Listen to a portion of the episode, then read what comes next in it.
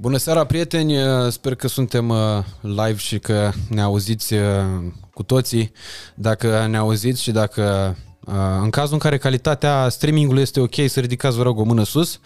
Așa cum v-am anunțat pe toate platformele de socializare, atât pe Facebook cât și pe Instagram și chiar și aici pe, pe secțiunea, în secțiunea de comunitate a canalului nostru de YouTube, după cum bine știți, astăzi ar fi trebuit să fie un episod special cu Augustin Viziru, partea a doua în care vorbeam despre vrute și nevrute, însă situația în care ne aflăm cu toții n-a avut cum să nu aibă un efect inclusiv asupra conținutului de aici pe canal, de pe canalul nostru de YouTube, drept pentru care facem un lucru care mă și emoționează puțin pentru că e prima dată când îl facem. E primul podcast live de pe canalul Radu Țibulcă de aici de la Vindo Poveste.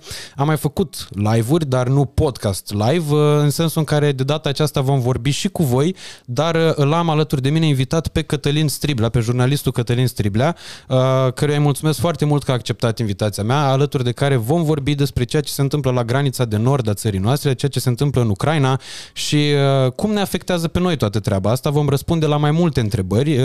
Îi voi adresa și eu personal lui Cătălin anumite întrebări, anume, cum putem să ajutăm în această situație în mod real și eficient? Cum putem să ne ferim de dezinformări și de fake news?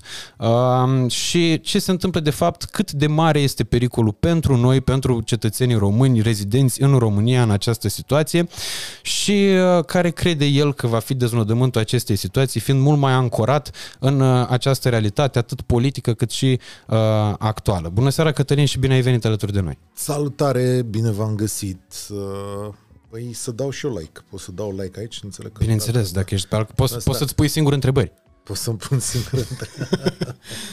Să știi că mi-am pus singur întrebări. Pe bune că mi-am pus singur întrebări. Că ce faci? Când ai familie, copil, uh, când ai copil care acuș merge la înrolare într-un an, doi, mai milă mie de tine că tu ești pregătit de înrolare, ai numai vârsta potrivită, poate să te ia, uh, te gândești la tot felul de lucruri, știi? Și am întrebat și eu tot felul de oameni, băi, ce facem în situația asta? O să fie niște chestii economice, nasoale. O să ți le povestesc pe toate, adică sunt câteva lucruri care cred că ar trebui spuse din punctul meu de, de vedere. Uh-huh. Și uh, nu o să fie, adică unda de șoc se va simți și până aici, nu e exclus nici să avem parte de un tip de război și nu e exclus, deși foarte mică probabilitatea să se joace oamenii ăștia și cu bombele nucleare. Da, adică ca să avem toată, toată imaginea. Și acum zi tu de unde vrei să începi, eu o să răspund la toate întrebările de acolo, dacă e important pentru oameni, dar zi de unde vrei să începem, că dacă vrei începem cu... O să începem cu o chestiune importantă la podcastul Vinde o poveste, pentru că, în mod normal, Așa. într-o situație de pace, da. Aici avem uh, niște cadouri tematice cu invitatul, în sensul în care pregătim un cadou tematic pentru invitatul respectiv. Lui domnul Oprișan n-am avut cum să nu-i aducem cărți de istorie. Cătălin Oprișan. Uh, da. da. da. Uh, lui Dani Oțil n-am avut cum să nu-i aducem uh, cărți cu Batman, pentru că el este la fel ca și mine un mare fan Batman. Dar, cărți cu motociclete lui Dani Oțil. N-am găsit, aia era toată, toată da, da. problema. Să nu spui că mi-era cadou. Ți-am luat, bineînțeles. Păi de, a, de asta am, am fost la mall rapid ca să facem și da. o uh, activare cu Batman și invităm pe oameni să meargă la film. O să vorbim poate dacă ne rămâne timp și despre asta. Uh, dar și ca să-ți luăm cadou, adică asta a yeah. fost motivul real și un cadou tematic și pentru tine yeah. și pentru uh, și situația actuală. Yeah. Uh, Cărți de slăbit. Scazul ăsta. Stai așa ca să Stai nu... că s-a rătăcit, da. Să nu fac vreo boacănă. Deci, Sper nu. că nu mai are prespe. Nu mai are. Nu cred, mi-a luat carte cu Putin. Îl avem pe... Chiar nici nu știam. Deci asta e, știi cum mi se spune, la cartea asta e ceva, e uh, antinomul Bibliei, cum ar veni, știi? Dacă vrei să... Dacă vrei să vezi Să aduni spiritele diavolul. rele, nu să le aduci. Da. Uh, s-a văzut? Da? Deci Iarnă la Kremlin de Robert Service, pe asta nici n-am citit-o. Îți recomand, în schimb, recomand tuturor uh, cartea lui Armand Goșu, care după capul meu e cel mai bun specialist de rusologie din România, care îi zice Rusia o ecuație complicată. Da? Și uh, la cartea aia cu o desfac mai încolo. Cartea aia o să vă explice și cum funcționează Putin și cum funcționează Ucraina, care are și ea problemele ei și cum funcționează mm-hmm. Republica Moldova. Să rămână pentru cadou. O să uh, citesc. Stai așa că mai avem ceva. Vreau să te întreb dacă ai uh, pick-up. Da, am. Super. Cum să n-am Cred că picat? Dacă Uite, nu aveai, am era sfatul să ții, Da, pentru că e da. ceva absolut senzațional și sfătuiesc Da. pe toată lumea să asculte muzică pe vinil, care are o calitate mult, mult mai bună. Uh, Asta sper să Cântece- cântăm... uh, Cântece patriotice rusești. Sper să cântăm în vară, că da, asta am Ia.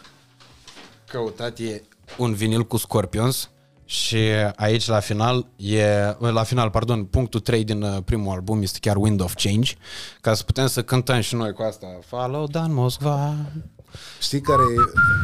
Da, uh, știi care e faza? Deci în anii 80, ăsta așa arată. Dea Dumnezeu să Sper că n-are preț pe el. Are, da, importanță. Apreciez foarte tare. În anii 80, când a venit perestroica pe care eu am văzut-o live la televizor, uh, mă rog, anii perestroicii, uh, Scorpions uh, a avut concerte la Moscova și, uh, într-adevăr, au uh, făcut și cântecul ăsta după modul în care publicul s-a comportat la concertele alea și nu numai ale lor. Închipuieți că în 87, 88, 89 Rusia a bătut un vânt de libertate. Oamenii ăia stătuseră sub asuprire destul de rea, deși la Moscova nu se simțea chiar mm-hmm. așa. Moscova era un oraș în care se trăia bine față de restul lumii socialiste și au început să vină deodată oamenii ăștia mari din străinătate, Metallica, Bon Jovi, Scorpions. Știi cum arătau? uh, Deci gândește la concertul Metallica a fost o nebunie, o demență, erau sute de mii de oameni. Și ăștia au venit ca libertatea. În momentul ăla Rusia s-a deschis, o să vezi că e important că îți povestesc asta. Rusia s-a deschis către Occident și a zis, băi, încercăm să facem altfel lucrurile. Și Rusia s-a deschis, a preluat o grămadă de lucruri, Gorbaciov i-a întors, nu mai erau comuniștii aia închistați și s-a întâmplat următorul lucru. Pentru ei a urmat 10 ani de coșmar. Ei erau o mare putere, oamenii aia trăiau mult mai bine decât trăiam noi în România. Noi în România eram într-o mizerie perpetuă în anii 80. Iar în anii 90, pe măsură ce noi, sigur că am trecut prin perioade grele, dar viața noastră s-a îmbunătățit aici în România, viața lor în anii 90 s-a degradat. Bă, da, s-a degradat de unde erau ei o mare putere mondială, foarte mulți dintre ruși au devenit săraci, săraci, săraci. Și când zic săraci, o grămadă de ruși intelectuali, o grămadă de ruși care credeau în țara lor, au început să nu mai aibă ce să mănânce. Iar ei aveau o prețuire față de carte, față de învățătură, uh, să fii intelectual, la Moscova era o chestie foarte tare. Și brusc, deodată asta nu a mai contat. Pe măsură ce ei deveneau mai săraci, se ridica o nouă clasă a oligarhilor, a îmbogățiților fără măsură. E, uh, oamenii ei au călcat cu jeepurile lor peste rusul obișnuit și rusul lor, rusul obișnuit s-a uitat și a spus bă, dar stai că democrația asta e cam nasoală. Cine a dus nouă democrația asta că am devenit săraci? Și au trecut ăștia 10 ani în care ei au mers foarte prost și în momentul anului 2000 a venit cetățeanul ăsta Putin și a zis bă, nu vi se pare că nu suntem unde trebuie? Hai că o reparăm. Mhm. Hai că o facem din nou cum a fost. Nu vreți voi să fiți mândri că suntem ruși? Frate, facem Rusia mare din nou. O facem aia, Rusia sovietică, unde voi trăiați bine, unde vi se întâmplau toate lucrurile alea minunate. Eu mă asigur că o facem. Și rușii s-au uitat și au zis, da mă nene, păi cum? Noi suntem proști, noi suntem o mare putere. Noi suntem o mare putere mondială, hai să creștem din nou. Cu omul ăsta, da? Bine, probabil că ei nu se gândeau că el va ajunge un dictator, că semnele s-au văzut în, la începutul anilor 2000, da? Că devine dictator, că a urmat o lungă listă de asasinate, de războaie și așa mai departe. Dar rușilor li s-a spus, bă, ciocul mic, că noi aici facem din nou națiunea mare și nu o să mai trăiți ca în sărăcie, ca era sperietoarea lor. Mhm. Nu o să mai trăiți ca în anii 90. O să fie din nou ca, ca atunci, știi? Mhm. bani o să vină, o să curgă. De asta societatea rusească l-a acceptat pe Putin, da? Și oamenii s-au uitat și au zis, prietene, tu ești alesul. Ne redai mândria, ne redai banii, ne redai lucrurile uh, astea și po- poți fi tot în regulă. Și așa a crescut Putin pe, uh, pe chestiunea asta. Cam ca orice dictator, de altfel, pentru că m, cam așa a crescut uh, orice uh, tiran de ăsta, a venit pe fondul unor probleme la conducerea unei țări. Uh, a fost uh, inițial întruchipat ca uh, un salvator, după care s-a întâmplat uh, uh, declinul, s-a întors situația la 180 de grade. Uh, Vreau să te întreb mai întâi de toate în legătură cu tot ceea ce se întâmplă acum în Ucraina, pentru că uh, eu am impresia că e foarte importantă originea conflictului uh, și foarte important important să înțelegem, adică nu știu, să transmitem informațiile astea cât mai simplu și în limbaj cât mai cunoscut omului de rând, fără termen, fără termeni politici, fără termeni geopolitici și așa mai departe. De unde a început toată nebunia asta cu, cu Ucraina și cu dorința lui Putin de a interveni în, în teritoriul de, de astăzi al Ucrainei? Uite, chiar de acolo, de unde spuneam. Deci în momentul în care Uniunea Sovietică s-a spart, Ucraina și alte țări, alte republici ale Rusiei sovietice și-au uh, recăpătat sau și-au căpătat independența. Unele și-au recăpătat din trecut, altele și-au căpătat. Bun, ce s-a întâmplat? Ucraina este o țară care a fost formată din diverse bucăți de teritoriu, din diverse părți ale lumii.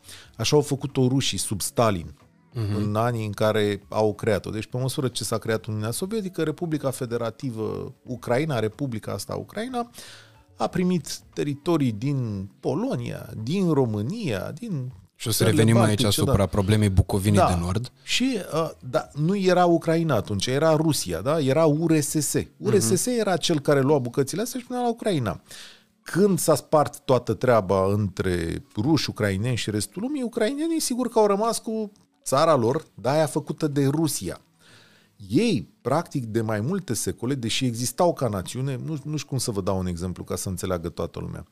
Gândiți-vă că ar fi, deși aici o să mă critice multă lume, ar fi, domnule, uh, uh, transilvaneni, știi? Uh-huh. Ei există aici și sunt români și, da, la un moment dat, să zicem că ar dori, sau poate armânii, da? Armânii sunt o parte dintre români și există în inima acestei țări, dar la un moment dat poate vor să-și câștige independența, zic și eu așa, la modul, la modul absurd. Okay. Ei făceau parte din Rusia, era o națiune din Rusia și la un moment dat oamenii au zis, bă, noi am trăit destul sub rușii ăștia, da? Ne-au făcut și o țară cumva care nu respectă chiar leagănul nostru istoric, poate granițele noastre sunt mai mici, uh-huh. așa, ne-au făcut țara asta, e timpul să fim și noi o țară mare. Cam asta a fost ideea. Nu le-a picat bine rușilor sau conducerii politice ruse când toată Uniunea Sovietică s-a despărțit în Ucraina, în Kazahstan, în, știu eu, Georgia, Belarus. N-au avut ce să facă, își pierduseră puterile. Tot timpul s-au uitat către ei și când a venit Putin a zis, nu le, n-ar fi chiar rău să-i luăm din nou sub aripa noastră. Ei multă vreme au încercat să-i conducă de la distanță, adică să-și okay. pună influența acolo, dar n-ar fi chiar rău să-i luăm sub aripa noastră, poate îi facem din nou parte din țara noastră, poate au un guvern care ține cu noi. Realitățile politice s-au schimbat. Noile generații de ucrainieni s-au uitat și au zis, bă, nu ne place cu ăștia. Uh-huh. Nu vrem cu ruși. Vrem cu ei la alții. Vrem cu aia din Europa. Sigur că Europa, NATO a venit acolo, oamenii au investit, s-au uitat și oamenii se uită ca întotdeauna. Unde e bine? Păi e bine mai la vest. Niciodată oamenii nu s-au uitat ca bine la est. Sigur că o grămadă de locuitori ai Ucrainei s-au dus la Moscova să muncească cum noi ne ducem în Spania. Dar oamenii văd diferențele. Bă, Spania, Italia, Germania, chiar și România arată mai bine decât multe părți din Ucraina. Și zic, dar de ce cu rusul? Mai bine mergem cu el. S-a născut o nouă generație. În momentul în care generația asta a zis vrem Uniunea Europeană, în 2014, mulți dintre ei, unii dintre ei au fost împușcați la protestele de la Maidan, iar Putin, ca să le arate că bă, nu plecați de aici, din sfera mea de influență, a luat o parte din Crimea, a făcut niște republici în Donbass și a zis cine mișcă în front moare. Numai că ucrainenii și-au văzut de opțiunea lor provestică în ultimii ani și au zis, bă, noi vrem acolo, nu vrem, nu vrem cu tine, că uite-te la tine, tu omori oameni, adică tu omori oameni, la tine e mai nasol, noi vrem în partea asta la altă. Asta, toate lucrurile astea combinate l-au scos din minți pe Putin și a zis, bă, nu plecați de aici, mai ales nu vine NATO sub, uh, sub fereastră, că multă vreme a existat discuția asta uh-huh. cu NATO care intră aici. NATO sigur că n-a făcut o propunere, propunerile trebuie să vină în sens invers. Dar au încurajat președinții americani din 2008, uh, Biden, au dat destule semnale și au zis, bă, da, adică dacă vreți, pe noi nu ne deranjează, știi? Uh-huh. Sigur că sunt multe criterii de îndeplinit și cu Uniunea Europeană la fel, dar au dat destule semnale. Rusia profită de chestiunea asta, nu va accepta niciodată ca NATO să fie atât de aproape, chit că NATO e o alianță care nu s-a apucă să tragă rachete nucleare, dar nici Rusiei nu-i convine. Și atunci, în momentul în care s-au acumulat toate astea, Putin a zis, sunteți slabe acum după pandemie, este momentul să, să vă execut. Da? El s-a pregătit pentru treaba asta vreme de 8 ani și-a pregătit economia, și-a strâns uh, rezerve valutare, și-a pregătit armata, el s-a pregătit multă vreme, a avut planul ăsta în minte, acum ne-a mințit pe toți și practic vrea să recreeze ceea ce lui îi se pare istoric că este Rusia mare. Ok. Cam, cam asta e explicația. De aici a început toată treaba. E... Dacă noi am fi o nație mare sau foarte mare sau am avea porniri din astea războinice, noi am zice la un moment dat, păi, cum ar fi să luăm raportat așa, cum ar fi să luăm Basarabia înapoi? Asta mm-hmm. luăm cu trupe, chiar dacă Basarabia nu vrea, o băgăm din nou în România și... Aia, cu tot cu, aia trans, tre- cu Transnistria, cu eventual. tot cu Transnistria eventual și nu știu ce, doar că noi nu putem face asta, deși obiectivul nostru național este să avem o să avem Basarabia noastră, e mm-hmm. cu români. Sunt și ruși acolo, în urma strămutărilor de populație și așa mai departe, evident că sunt și ruși. Comparația e un pic forțată, dar e cam pe acolo, adică mintea lui Putin, că trebuie să înțelegeți că mintea lui Putin nu e ca mintea noastră. În mintea lui Putin, când se uită la Ucraina, el vede așa și zice, bă, da, ăștia ai noștri, eu nu prea înțeleg care-i treaba, adică e obligatoriu să fie la noi. Numai că oamenii nu prea mai vor, adică nu, e clar că nu vor. Să ne uităm la ei. Oamenii nu vor chestia asta. Și atunci aici s-a produs. Pentru ei e un obiectiv istoric, pentru Putin e un obiectiv istoric, pentru restul lumii este o demență. Noi spunem, domnule, latinofii, dar asta era cu 100 de ani. Poate eram noi împreună. Acum nu vrem, nu suntem împreună cu tine. Nu, nu ne trebuie. Nu, e la revedere. Și omul a venit peste o țară suverană, practic. Oamenii și-au făcut alegeri, au zis, domnule, uitat, nu vrem în Rusia, vrem cu vestul. Ba, Putin sigur că s-a supărat, poate are planuri mai mari de atât. Eu cred că planurile lui sunt mai mari, eu cred că Ucraina e o etapă.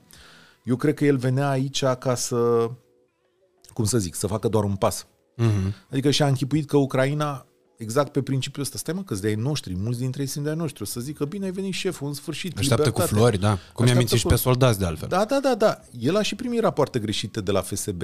Da, adică da. O să FSB-ul vorbim și i-a- despre asta. FSB-ul i-a zis, șeful, ăia 40% nu se luptă. Cum scrie și în sondajele noastre. Apropo, că dacă te uiți în sondajul Avangard făcut recent, zice, domnule, 50% dintre români rămân să lupte, deci 50% nu rămân, deci teoretic uh, o să se predea. Practic nu e așa. Mhm. Practic nu e așa. Acolo era un sondaj care posibil era ok, dar oamenii când au văzut, bă, stai un pic, mă. ce viața noastră, e libertatea noastră, sunt afacerile noastre, sunt copiii noștri. Unde să zice, unde morții mă vrei să plec? și oamenii au avut chestia asta, reacția asta și au zis, vie aici, e, mai bine murim decât să, să... Știu că pare absurd în 2022 și eu m-am gândit. Dar de altă parte, lumea a zis, bă, ia stai mă un pic. Au vii, nu faci chiar ce vrei. Și au dat o rezistență, uh, o rezistență uh, mare de tot. Deci el așa a văzut lucrurile. Vrea să vină următorul pas, dacă câștiga, era venirea către Uniunea Europeană. Și atenție, Rusia nu aduce nicio bucurie aici. El ce ar vrea? Să vină la granițele noastre cu trupe, există o posibilitate, e un scenariu, să vină aici cu trupe, să ocupe Ucraina sau să fie un stat vasal și să zică în felul următor. Păi și de acum mă ocup de uh, Polonia, România și statele Baltice. Nu neapărat să lupte cu noi, e și asta o posibilitate. Nu prea are acum, că am văzut care e potențialul Bine, armatei. acum cu ăștia, iartă-mă că te întrerup, Da. eu pot să-i compar uh, foarte ușor cu uh, ciobenii aia care se bat cu ciomege în cap la ruginoasa pe ăștia din armata lui. Uh, Nu prea pot să ocup nici Dorohoiu cu armata Da, asta. uh, cu, împotriva unei armate NATO e greu, dar el- el n-a trimis cea mai, bun, cea mai bună armată aici, adică trupe rusești bune, importante, sunt încă în mijlocul țării. El a avut o evaluare greșită și a zis, bă, ăștia nu prea să opună, îi trimit pe băieții ăștia tineri, vedem care este rezistența, adunăm informații. Greul armatei ruse, băieții aia super tari, sunt încă în țară, adică el mai are resurse mari. Dar să te bați cu NATO e greu acum, potențialul NATO, îți dai seama. Ato- NATO doar a dat niște arme oamenilor mm-hmm. din Ucraina și îți dai seama dacă ar fi mânuite într-adevăr de niște profesioniști NATO, cam cum ar suna treaba. Ar fi Asta vorbeam cu un prieten din armată chiar ieri, îmi spunea că, bă, uh, vezi că ăștia le trimit ucrainienilor miguri și suhoiuri pentru că ucrainienii doar asta știu să piloteze, pentru că altfel cu niște F-35-uri com- comparativ cu suhoiurile n-ar fi existat niciun fel de discuție. Bă, Fantoma Uite- din Kiev era casa bântuită din Kiev. Uită-te ce fac uh, dronele turcești Bayraktar. Uh-huh. Dar, încă o dată, ca să o povestea să o termin aici, de ce l-ar fi vrut să vină la granița noastră, da? Și să înceapă să destabilizeze regiunea. Uh, adică, bă, România și așa e, e într-un echilibru democratic bun, dar este sub un asalt de război hibrid și al extremismului foarte mare. Mă uitam și aici, comentarii și la tine. Zice omul, domnule, vorbiți de sclavii români. Prieteni, nu e nicio sclavie, hai să vă explic. Deci dacă erați în Rusia, voi nu puteați să comentați la podcastul ăsta. Exact. O lasă odată că podcastul ăsta nu avea loc. Mm-hmm. Adică noi doi să ne întâlnim și să zicem despre prietenul Putin, sau dacă vrei, ei nu, poate nu înțelege exact situația. Noi doi într-o seară, dacă vrem ne adunăm aici și zicem că Iohannis sau Ciolacu sau cine vrem noi, sau George Simion, ca să zic, mm-hmm. putem să ne adunăm aici și să zicem, bă, ăștia sunt cei mai mari proști de pe planetă și eu să vă spun de ce. Tu poți să faci sketch din alea cu, băi, George Simion sau Iohannis este un mutant și nu știu ce. Nu poți să faci asta în Rusia. Da. Deci nu există glumița asta, nu există discuția asta dintre noi doi, nu există discuția asta, da? Asta e diferența, că zice cineva, doamne, suntem sclavi. Nu suntem sclavi. Suntem unii care putem să facem orice în țara asta. Mâine, dacă vrei să faci, să faci tumbe în față la Cotrocen, te duci și faci tumbe. Îți iei o placă pe care scrii jos ce vrei tu și ești liber. Nu poți să faci asta în Rusia. Dacă să ne înțelegem, asta e diferența. Deci el ar fi venit aici și ar fi zis, bă, eu mă ocup de ăștia, cum mă ocup? Păi adun niște partide, îi slăbesc democratic, îi pun Visul lui este să aibă din nou influența din perioada sovietică. Dă un telefon la București sau la Varșovia, îi pun pe ăștia în genunchi. Da? Cam, uh-huh. cam asta era ideea. Și al doilea, visul cel mai umed și final este următorul. Băi, scop ăștia din Europa, fac Uniunea Europeană mai slabă și uh, de ce? Hai să vă zic o teorie care e foarte uh, interesantă uh, și care are foarte mare valoare. Care este cea mai mare, uh, cum să zic, de ce este Rusia foarte puternică? Este cel mai mare exportator de gaze și de petrol din lumea asta. Ok.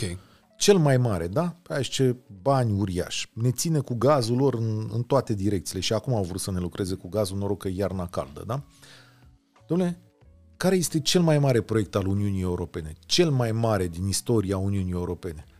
Și care e comunicat de câțiva ani încoace? Energia verde și independența energetică. Pe termen lung, până în 2050, Europa și-a propus să nu mai aibă, să nu mai folosească gaze, mașini uh, doar să fie electrice, uh-huh. să avem panouri fotovoltaice. Știți toate poveștile astea, ați auzit zi de zi. Cine este cel mai afectat de transformarea verde a Europei? Putin. Multă lume ar spune că și țările din Golf ar fi afectate numai că Golf. ele au gândit în perspectivă și acum au transformat petrolul în turism și turismul le, le produce bani. Uh, cum să zic, de acord, doar că țările din Golf nu pot să facă război cu noi, că e mm-hmm. departe. Și asta e o discuție, că de da. ce n-am sărit în, în ajutorul sirienilor? Sunt foarte multe puncte pe care vreau să le ating cu, de cu discuția asta. Că e departe și că au altă culoare decât noi. De-aia n-am sărit. Că vrei să facem paranteză? Dacă veneau la noi la graniță 100.000 de sirieni, îi luam în brațe acum, nu. Că cultural nu înțelegem, e diferența, e frica de necunoscut. Au venit 100.000 de ucraineni, sunt albi, sunt creștini, sunt ortodoxi, sunt de ei noștri, ei luat în brațe, ne-am organizat.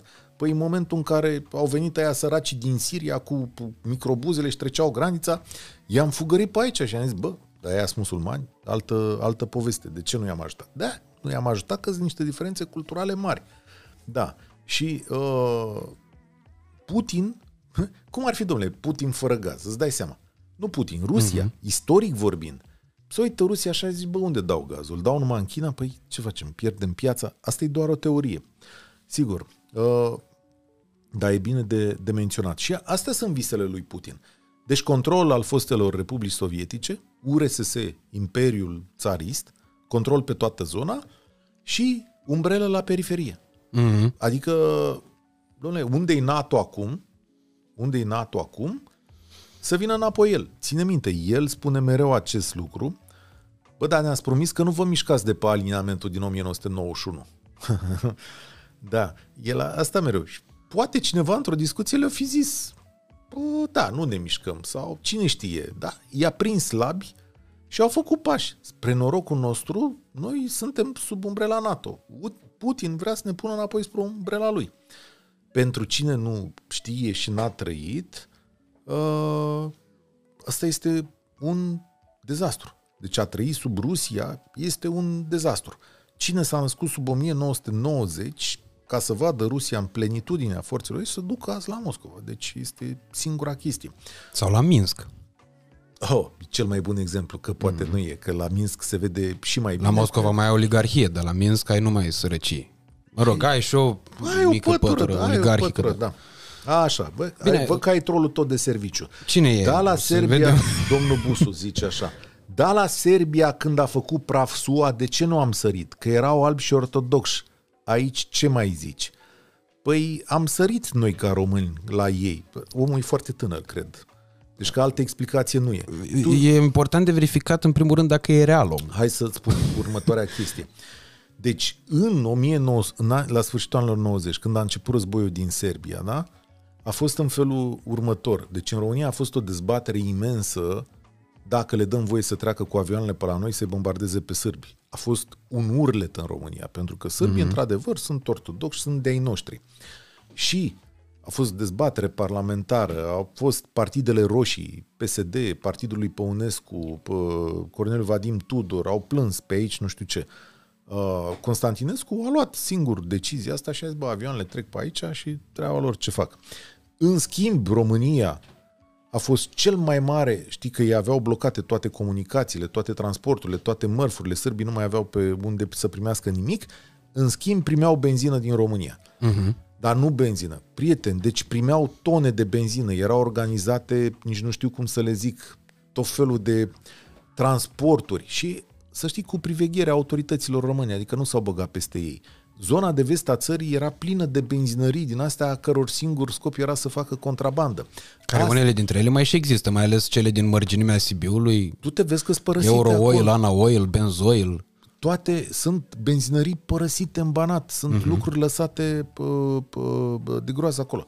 Deci românii, făcând și bani, și au văzut de treaba lor, adică cu sârbii, nu e... Toată lumea a știut, bă, ăștia dacă au o colaborare, au cu, cu sârbii, asta e diferent. Plus că în cazul fostei Iugoslavii, Iugoslavii, situația era total diferită, în sensul în care ei și acum, în continuare, sunt diferiți de la popor la popor, nu prea mai are nicio legătură croatul cu bosniacul, nu prea mai are Acolo nicio... e și o chestiune religioasă Exact. complicată, da, și cu Kosovo la fel.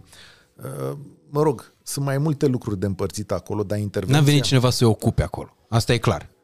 Acolo când americanii, că am văzut că multă lume zice, când americanii au intervenit acolo, de ce au intervenit? Au intervenit pentru că deja avuseseră loc masacrele, uh, masacrele de o parte și de alta, da? Adică acolo au fost masacre și să spunem asta. Sârbii au omorât enorm de mulți oameni, adică, prieteni, hai ca să nu o dăm pe după cireș. Sârbii, că de asta au fost procesele de la Haga, au strâns oameni la un loc, în anii 90, dacă vă puteți închipui așa ceva, și i-au omorât. Civil, frate. Ca mine, ca tine, ca așa. Armata sârbă au făcut lucruri din astea. Uh-huh. Au făcut și ceilalți într-o anumită măsură, dar sârbii au făcut cele mai mari masacre, că de-aia au intervenit oamenii acolo și au zis, stop, bă, nebunilor, sunteți în 1990, nu poți să iei oameni tineri de pe stradă și să faci chestiunea asta. În partea asta la altă, Putin a încercat să zică chestia asta, dar nu, nu există. Ucrainenii nu au făcut masacre, deci nu, ei au avut un program naționalist, într-adevăr, dar nu au făcut masacru să ia oameni să-i ducă la groapa comună, cum s-a întâmplat în Serbia. Sârbii au omorât oameni cu, și sunt enorm de mult documentate, citiți, scrieți doar pe internet Srebrenica și o să vedeți care e situația acolo. Ăla e motivul pentru care au intervenit și au zis, bă, potoliți-vă cu asta că Europa, 1990, nu poți să iei oameni ca pe vremea lui Hitler, să îi împuști, să-i pui în groapa comună să termine. Asta a fost povestea acolo. Uh-huh. Și uh, uh, aici trebuie să ne uităm cu, cu mare atenție din, din punctul ăsta de vedere. În Ucraina nu e comparabil. De asta încearcă. Înțelegeți când Putin vine și spune, bă, ăștia sunt naziști, el încearcă cumva, tot încerca cumva să o lege de chestiunea asta. Și zice, bă, știți ce fac ucrainenii? Omoară ruși. Nu omoară. Da, da. Îmi pare rău să... Domnul Putin nu i-a ieșit combinația asta. Deci a, a tot încercat-o pe toate părțile. Unul dacă găsea. Unul, o groapă comună, o ceva, dar nu, nu s-a putut. Și atunci și-a dat-o poporului lui și a zis, bă, acolo sunt niște naziști. La ei are cu tot o altă semnificație. Mentalul ei s-au luptat cu ei direct. chiar s-au luptat și au, le-au murit milioane de oameni în războiul ăla, dacă nu 20 de milioane de oameni în al doilea război mondial. Mm-hmm. Iar în mentalul lor colectiv a intrat asta foarte greu. Uh, dacă le spui e ca vâna poporului, pentru ei cel mai mare dușman existent a fost vreodată Hitler. Și atunci te duci și le spui oamenilor, bă, sunt niște hitleriști aici. Mm-hmm. Sunt niște hitleriști și noi mergem acum să-i omorâm. Nu, nu merge, nu se adună, nu se adună dovezile. Pe hai să luăm toate punctele astea ale uh, propagandei da, uh, pe care noi le regăsim. Că ne uităm și în uh, mesajele pe care noi uh, le, uh, le primim în acest moment în uh, chatul live. Uh, pe mine ce m-a stârnit foarte mult și mi-am dorit uh, să am discuția asta cu tine în seara asta a fost uh, o postare pe care am făcut-o sâmbătă, pentru că sub imperiul emoțiilor pe care le trăiam urmărind știrile din Ucraina, am uh, postat o poză cu uh, Volodymyr Zelensky, o poză care se știa că e de la un exercițiu militar, care chiar era exercițiu militar, nu invazie. Din urmă cu ceva ani, l-am regăsit în uniform, era o poză care mi-a plăcut mie, adică nu am uh, sugerat nici măcar o secundă, nu am pretins că e o poză din momentul ăsta în care noi discutăm, din războiul care se petrece acum în Ucraina. Exercițiul ăsta militar, operațiunea asta militar specială, militară specială. Și atunci uh, am postat uh, poza respectivă, a avut parte de un engagement absolut extraordinar, a adunat aproape 30.000 de like-uri pe Instagram și vreo 2600 de like-uri pe Facebook, moment în care uh, am apucat, m-am apucat să citesc comentariile. Inclusiv aici pe YouTube am făcut o postare în comunitate care a fost foarte vizualizată uh, și am zis că hai să citesc din comentariile respective și să analizez și persoanele care comentează. Desigur, foarte multe uh, comentarii pozitive la adresa lui Zelenski care a și câștigat foarte multă simpatie, mm-hmm. dovadă numărul de urmăritori uriași pe care l-a adunat pe rețelele de socializare. Pentru că, apropo, în 2022, având aceste, mm-hmm. aceste instrumente de contorizare, e foarte simplu să-ți dai seama în mod real cum crește sau uh, descrește crește notorietatea cuiva sau nivelul de simpatie față de un astfel de personaj într-un astfel de context, într-o avalanșă informațională cum e cea din momentul de față. Și am văzut foarte multe comentarii care, se, care a căror retorică se cam repeta, era destul de repetitivă. În primul și în primul rând era asta cu sirienii, că de ce n-am sărit pentru sirieni cum sărim acum pentru ucraineni, asta am rezolvat-o, am lămurit-o. Nu sărim încă o dată nu sărim pentru că e departe, proximitatea contează și pentru că, în general, oamenilor le este frică de necunoscut. Punct. Ulterior, uh, foarte multă lume care vorbea despre Bucovina de Nord, că de ce să mergem noi să ne amestecăm în această problemă cu ucrainenii, având în vedere faptul că Ucraina ne-a luat Bucovina de Nord și mai mult decât atât, Zelenski a interzis uh, studiatul în limba română în da. școlile da. din Bucovina de Nord. Bun. Uh, Bucovina de Nord, când a ajuns sub uh, dominație rusească nu a fost luată de ucraineni per se, adică nu de popor ucrainean, a fost luată de Uniunea Sovietică. Uh-huh.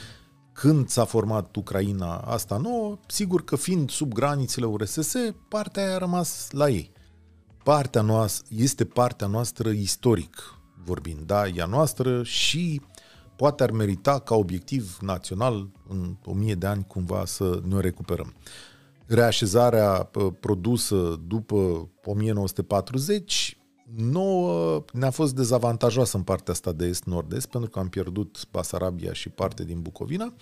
În schimb, ne-a redat uh, Ardealul, da? care, pe care îl pierdusem și pe la și care tradițional și istoric este al nostru. Ar fi absolut formidabil în logica lucrurilor mari ca toate uh, chestiunile astea să întoarcă la noi. Din punctul meu de vedere, obiectivul nostru național nu este recuperarea Bucovinei sau, dacă vreți, este pe rangul al doilea. Uh, obiectivul nostru național este recuperarea Basarabiei. Iar noi, ca nație, în istoria noastră și în filonul nostru național, eu cred că trebuie să mergem în acest moment, în anii aceștia, și dacă nu vom reuși acum peste 100, peste 200 de ani, peste 300 de ani, trebuie să păstrăm acest lucru. Basarabia este pământ românesc și ne trebuie înapoi. Când vom reuși cu Basarabia, poate vom reuși și cu Bucovina la un moment dat. Asta trebuie să rămână pentru noi. Problema în acest moment nu este însă legată de faptul că nu îi ajutăm pe oamenii ăia să recupereze chestiunea, chestiunea asta. Care mulți dintre oamenii ăia sunt chiar din Bucovina de Nord. O fi importantă, o fi importantă, dar nu e cea mai importantă. În acest moment, să spunem foarte clar, un regim dement vine peste noi și peste ucraineni și încearcă să reașeze lucrurile nu numai la proporții de Bucovina, Basarabia, ci la proporții istorice legate de Europa, de valorile democratice și de valorile noastre europene. Adică avem o problemă mult mai mare. Nu putem să spunem nicio secundă nu-i ajutăm pe ăștia pentru că au o bucățică din teritoriul nostru, din cauza că riscăm să pierdem mult mai mult. Nu numai teritorial, dar riscăm să ne pierdem libertatea, independența, suveranitatea și capacitatea de a lua decizii de unii singuri. Pentru că Putin asta impune Ucrainei în momentul ăsta uh, să nu-și mai ia deciziile singură, să nu mai fie suverană și asta vrea și de la noi.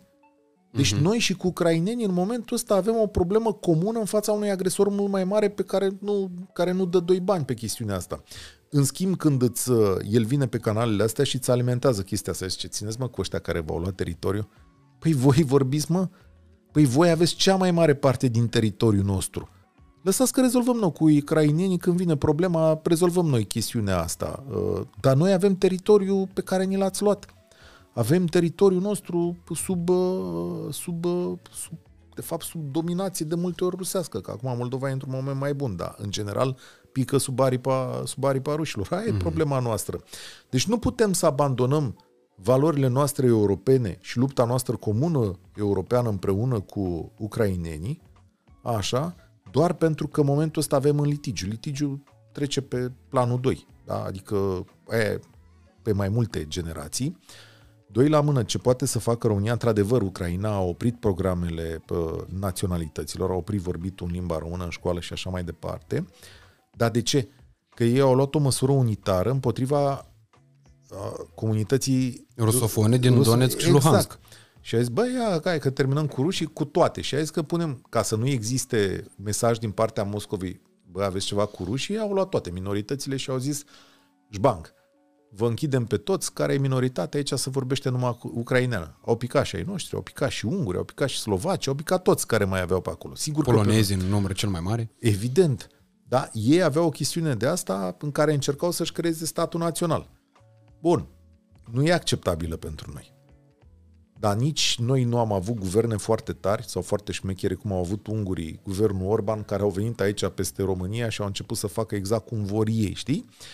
Datoria noastră istorică este că atunci când ne rezolvăm problema asta, când rezolvăm problema asta mare de tot, care este incomensurabilă de mare, adică la naiba, putem să ajungem să ne batem cu armele și cu bombele nucleare, deci acolo avem problema, uh-huh.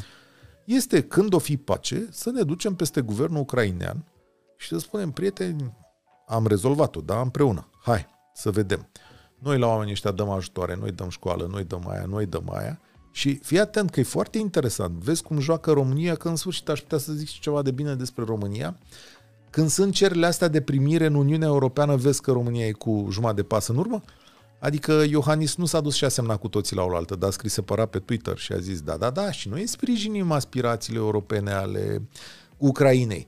Dar la noi parcă nu merge atât de tare, parcă ne târâm un picior. Și de ce mm-hmm. ne târâm un picior? Pentru că îi dăm și noi mesajul lui Zelenski și spunem, prietene, Europa e Europa, dar stai un pic, că dacă intri în Europa, noi trebuie să avem grijă de niște băieți. Ceea ce ar fi foarte interesant din punctul ăsta de vedere, că dacă intră Ucraina în Europa, ce să vezi, desfacem granița aia de la Cernăuți. Cu mm-hmm. cam desfacem, nu? Adică ea mai există după aia, o să zicem, cu spațiu Schengen, o să facem noi uh, o să facem, putem să facem o unire mai mare. Dar important e ca Zelenski și autoritățile ucrainene să înțeleagă că ajutorul pe care îl dăm în această situație, sigur că e motivat de valorile noastre principale, dar în subsidiar trebuie să înțeleagă că asta trebuie reparată. Și la fel o să-i spună toți. Să-i spună și ungurii, și slovacii, și polonezii că toate statele merg așa, prietene. Te apărăm, dar te ocupi și frumos și de ei noștri, da? Uite ce, o întrebare pe care o regăsesc foarte des aici în chatul uh, live al live-ului nostru și vă mulțumim foarte mult tuturor uh, celor aproape 800 de oameni care ne priviți în momentul de față. Sunt, uh, aș putea spune că sunt cifre record pentru canalul nostru, pentru că fiind primul live, dacă am fi la Moscova, așa îmi spune. Am doborât toate recordurile de pe canalul Radu Țibulcă pe YouTube, cei mai mulți oameni prezenți pe live. E singurul, dar am început promițător. Va fi greu să mai, să mai adunăm atât de multă lume vreodată. Dar vă mulțumim mulțumim foarte mult că, ne uitați, că vă uitați la noi și ne cerem uh, mii de scuze pentru faptul că mai există niște întârzieri de delay.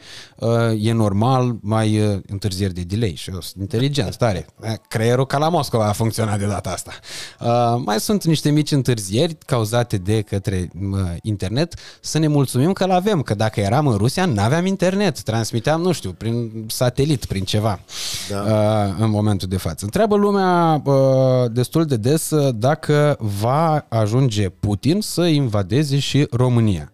Și aici uh, mi se pare că e mult de discutat pe tema asta pentru că eram uh, chiar zile trecute pe un grup de WhatsApp cu foști colegi de-ai mei și cu actuali prieteni care uh, se panicau și dădeau și sfaturi în legătură cu ceea ce se întâmplă în momentul de față. Spuneau, duceți-vă și scoteți-vă să aveți cât mai mulți bani cash pentru că trebuie să ne pregătim de ce e mai rău. Uh, poate vor reuși rude de ale noastre să fugă din țară și atunci au nevoie de bani la ei. Cash și pe euro, adică cash și schimbați pe euro. Uh, se întâmplă asta, adică nu, nu ne ascundem aici. Se întâmplă asta, Radu, în nordul țării, în județele din nordul țării. Există informații că multă lume scoate cash sau transformă lei în euro și că multă lume stă cu gândul la plecare și atunci e mai bine să stai pe euro cash sau cu ei în bancă ca să poți pleca liniștit. E firesc, este efectul sperieturii, cu toții am gândit așa la un moment dat, bă, dacă ar fi, avem copii, cum ar fi să ne să plecăm, uită-te la oamenii care vin din Ucraina, au venit un milion de oameni, da? Nu e război peste tot, e război în estul Ucrainei, dar oamenii pleacă de peste tot pentru că ți-e frică și e fire să fie așa și la noi. Acum, răspunsul la întrebarea ta. Care e riscul real există ca Rusia risc, să invadeze România? Există un risc real. Există un risc real ca, Pu- ca Putin să înceapă un război și cu țări NATO. Poate în primul rând cu țările baltice, poate în al doilea rând cu România, că e mai slabă pe zona asta, poate în al treilea rând cu Polonia, pentru că totuși acolo e o forță deosebită, dar există un pericol real din punctul ăsta de vedere, ăsta e doar unul dintre scenarii, da? ca să se întâmple chestiunea asta, să angajeze întâi niște mici, uh, cum să zic, mici lupte pe zona asta, să se mai rătăcească o rachetă, se poate întâmpla chestiunea asta. Când ar putea să o facă? Ar putea să o facă doar în condițiile în care controlează Ucraina bine, are un guvern sau are un guvern marionetă sau Ucraina devine parte din Rusia și în orice caz când pe granițele astea cu NATO nu vor mai exista soldați ucraineni, ci soldați ruși sau soldați ucraineni ai, ai unei noi puteri. Uh-huh. Există un risc pe care trebuie să-l luăm în calcul. Uh, probabil că domnul Putin l-a și calculat la un moment dat și a zis, bă, există posibilitatea ca după ce rezolvăm cu Ucraina să mergem mai departe. Problema pentru el este însă că a descoperit în Ucraina că nu se mișcă atât de bine pe cât crede el. Al doilea lucru a văzut ce pot face armele NATO și armele NATO îi sunt superioare celor pe care le are el. Uh, și uh, probabil că își pune întrebarea în ce măsură și unde ar putea să atace NATO cu atâta forță încât acesta să aibă un răspuns diminuat. Și altă întrebare este, dar fac față unui răspuns uh, de calibrul NATO, adică deci nu e armata deși armata ucraineană e o armată bună, aflată de 8 ani în război, acolo sunt oameni... 25 din lume, totuși. Nu e... se compară cu marile forțe. Nu se compară cu marile forțe, dar are soldați care au învățat războiul. Mhm. Adică uh-huh. ei au front. Au mai fost zone. prin Afganistan? Nu, nu, dar au front acolo, în Luhansk și uh-huh. în, în Donbass, da. Ei în zonele alea au front, au oameni antrenați pe front, ei au înțeles un pic cum funcționează războiul, au oameni uh, înrolați de ceva vreme. Uh, dacă mă întreb dacă asta e pe termen scurt un atac posibil împotriva României, nu cred că pe termen scurt pentru că nu are lanțurile de aprovizionare, capacitatea pentru el, logistica a fost o mare problemă. Adică Putin uh, și armata sa, probabil din cauza corupției și a putreziciunii și a modului în care statul rusesc funcționează, deși a trimis militar la luptă, nu a reușit să facă cordoanele de aprovizionare din urma lor. Adică el cu benzina, mâncarea și băutura, probabil, uh-huh. a rămas ceva în urmă și oamenii ăia s-au oprit. Doar imaginile alea cu tancurile sunt senzaționale, că se opreau tancurile, nu avea ce îi trebuie. Celebra coloana morții de 64 de kilometri care e. avansează cu viteza melcului, tocmai din cauza N-are... dificultăților logistice. Gândește-te cum ar fi să aibă cordoane de aprovizionare ca să atace și mai departe, adică țări baltice, România, e al naibii de complicat. Așadar, dacă ar fi să fie, după ce controlează zona asta, dacă o să o controleze vreodată, uh, probabil că să începe cu un schimb sănătos de rachete, cu soldați pe teren. Acum, cred că aș fi un pic mai liniștit. Dar odată ce, că de fapt asta e marea miză pentru noi, că trebuie să ne uităm la noi, odată ce uh, Putin se instalează în Ucraina, acest lucru devine din ce în ce mai posibil. Deci dacă Ucraina va fi controlată fie de Putin, fie de un guvern de o marionetă, posibilitatea unui atac împotriva României este destul de bine conturată. Ca să dau răspunsul pe șleau, da? Aici mai intervine o întrebare. Uh, și anume, va reuși vreodată să controleze în totalitate aproape 40 de milioane de oameni care, într-o proporție covârșitoare, nu vor accepta nici în ruptul capului dominația Kremlinului la ei în țară? Există mai multe scenarii. Le-am discutat astăzi, puteți să le vedeți că le-am pus și pe blog, da? Uh-huh. Uh, pe striblea.ro. Uite, hai că-mi fac și eu un pic de reclamă. Uh, oricum urma să se întâmple și asta și dacă da. vreți să intrați pe blogul lui Cătălin, uh, îl găsiți în uh, linkul atașat în descrierea materialului. A, așa. Da.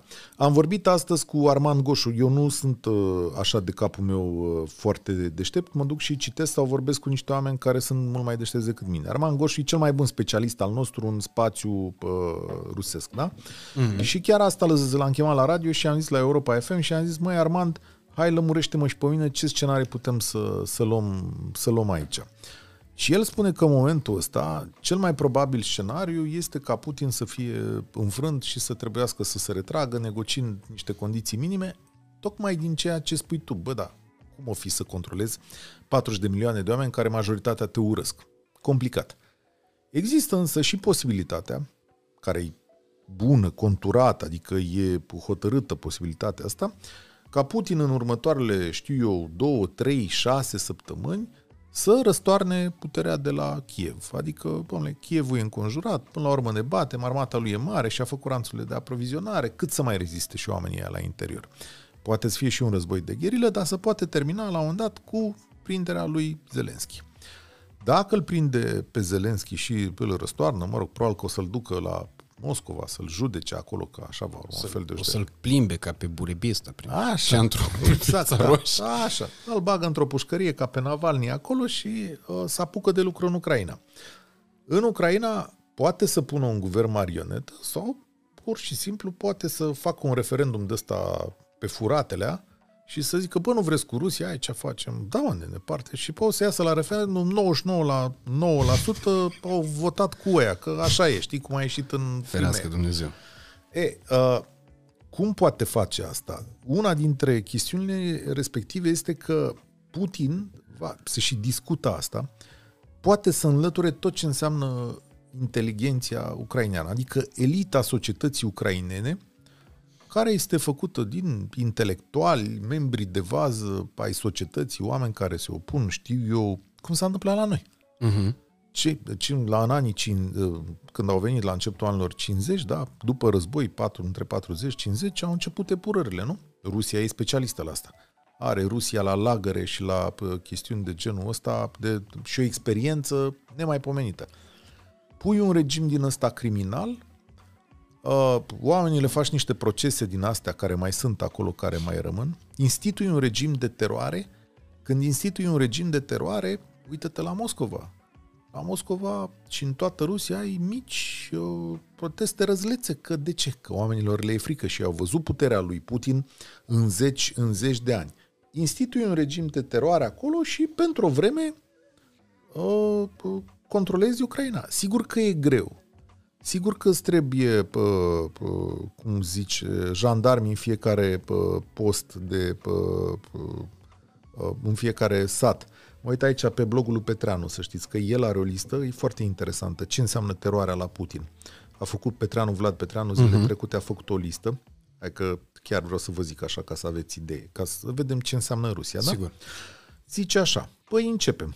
Lista scurtă, cu nenorocirile lui Putin, de la el, da? Atentate teroriste în 99, care există dovezi uh, clare, deci atentatele teroriste din 1999, comise în Rusia. Păi știți ce erau atentatele astea teroriste? El punea bombe, el. Niște oameni puneau bombe la blocurile de locuințe. Uh-huh. Și au venit și a zis, bă, cine face asta? Cecenii. Cecenii fac asta, mergem și omorâm. După ani s-au adunat dovezile care erau foarte clare. Ele erau bombele puse de FSB, de serviciul lui secret, ca să găsească un motiv să se poată duce în Cecenia. Deci ăștia și-au omorât proprii lor locuitori. Bă, nene, gândește-te că noi aici, și știi cum erau alese blocurile alea, cu, zici, cu, dai cu banul. Uh-huh. Gândește-te că în seara asta ar veni unul și de-ai, no- de-ai noștri să ne pună niște bombe sub fund aici, murim dracu amândoi de la bombe și aia a doua zi zic, bă, nu știu, bulgarii. Să Da. da. Deci erau bulgarii, mergem să ne batem cu ei, știi? Uh, după care, uh, Victor Iușenko, ăsta era ucrainean, candidat opoziției în Rusia, a otrăvit cu dioxină, vă aduceți aminte? Lui Iușenko i-au rămas uh, semnele alea pe față, e celebru, da? I-a dat dioxina aia, încă n-aveau uh, de la Novichok din asta, o travă din aia. Cum i-au dat lui Navalny și... Asta că mai avem Litvinenko, da? În 2006, ăsta fusese fost ofițer uh, FSB, era la Londra și, mă rog, era defector, cum să spune, da? Poloniu i-au dat, frate. I-au pus Poloniu în ceaia. A murit omul la niște chinuri incredibile. Și fiindcă i-au pus Polonia, au dat vina pe Polonia. Da, i-a zis... Uh, după care vine anexarea Crimei în 2014, Donbassul în 2015. Moare omorât de niște ceceni Boris Nemțov, candidatul contra candidatului la, pă, la președinție. Moare și ăsta. Deci aia cecenii care îl urăsc pe Putin avea singura treabă să-i omoare contra candidatul la, uh, la președinție. După care în 2018 vine uh, atacul de la Salisbury, da, cu Serghei Skripal. Ăsta era, el și cu Fisa, era, el era fost ofițer de securitate. Naiba de FSB. Naiba știe cu ce mai greșise și omul ăsta, că nu mai știu. Acum i-au pus o travă pe clanț, înțelegi? Uh-huh. I-au găsit, ea a pus mâna pe clanță, el a pus mâna pe clanță, i-au găsit pe amândoi leșinați în parc. Noroc că cantitatea a fost, uh, știi, uh, n-a fost destulă. Da, da, încât să Așa. provoace decesul. După care Navalny, i-au prins pe, uh, i-au pus pe chiloți, da? Uh, așa, știi că Navalny a demonstrat uh, cât, când și-a revenit în Germania, cum a fost, uh, uh, cum a fost tentativa de asasinat, el și-a contactat proprii asasini. Știi, care au ieșit Navalny având relații și înțelegând foarte bine Rusia, stea în Germania și a făcut o scenetă din asta și le-a dat telefon propriilor lor asasini. Găsiți pe YouTube, e un film absolut colosal. Și zice, suntem de la FSB, de la uh, serviciu de anchetă, va urma o investigație, eu zic în mare așa, da? Uh-huh. Va urma o investigație despre cum s-a ratat atentatul împotriva lui Navalny, va trebui să ne povestiți.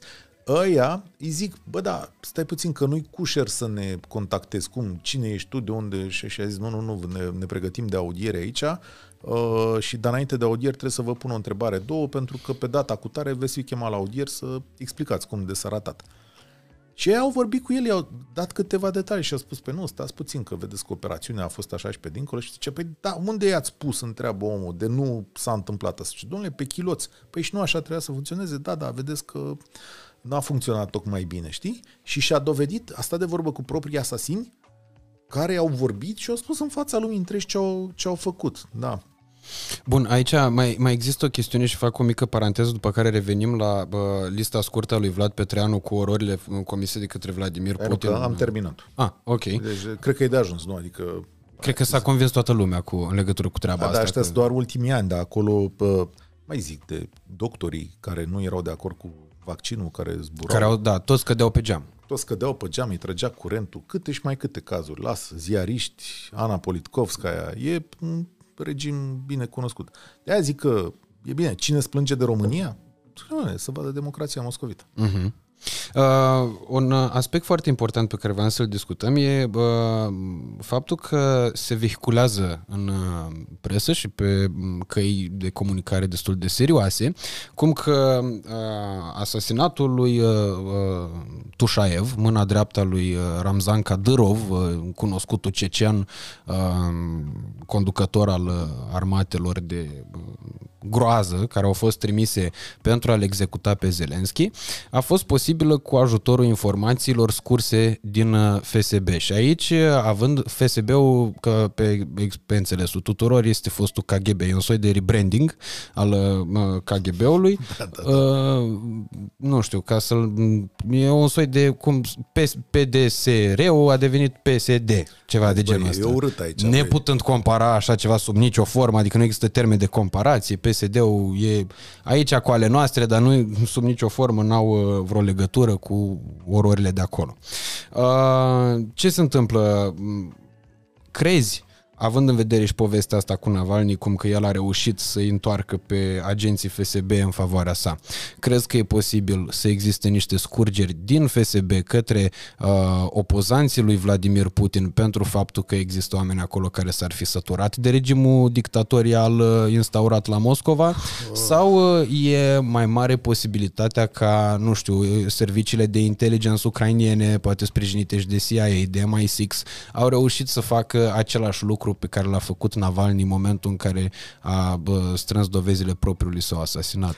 Le-aș lua pe rând. E clar că americanii și, mă rog, alte forțe opuse Rusiei au cam ciuruit uh, serviciile secrete și panturajul lui Putin. Adică, de-a lungul ultimelor două luni, cred că am asistat cu toții, fără putință de tăgadă, la uh, un val de informații venite din zona rusească obținute de aliați care au fost date publice cu date, cu misiuni, cu echipamente, cu data de începere a luptei, cu direcțiile de atac. E clar că protecția informativă în jurul lui Putin nu funcționează cât de bine ar putea să funcționeze. Deci asta mi-e, mi-e clar că ăștia au niște sisteme prin care ori cu spioni, varianta clasică, oricine știe, prin tehnologie, au reu- reușit să vadă foarte mult. Da? Probabil că în ultima vreme și-au mai luat și pă, protecții ruși, au mai fi învățat câte ceva, nu vreau să mă gândesc cei prin FSB acum. Uh, specific despre întâmplarea asta, nu-mi dau seama care a fost interesul acolo. Sigur că într-o lume atât de complicată, poate nici rușii nu nu iubeau pe băieții ăștia. A, bine, vă dăm o informație, am scăpat și de nebunul ăsta, că mai avem treabă cu, cu ei. Uh, în ceea ce privește anturajul lui Putin, chiar dacă ar exista scăpări de informații și ciuruiala asta, deși eu cred că unii s-or fi săturat de el, nu cred că nimeni sau că cineva de acolo este dispus să îi dea jos, să-l dea jos.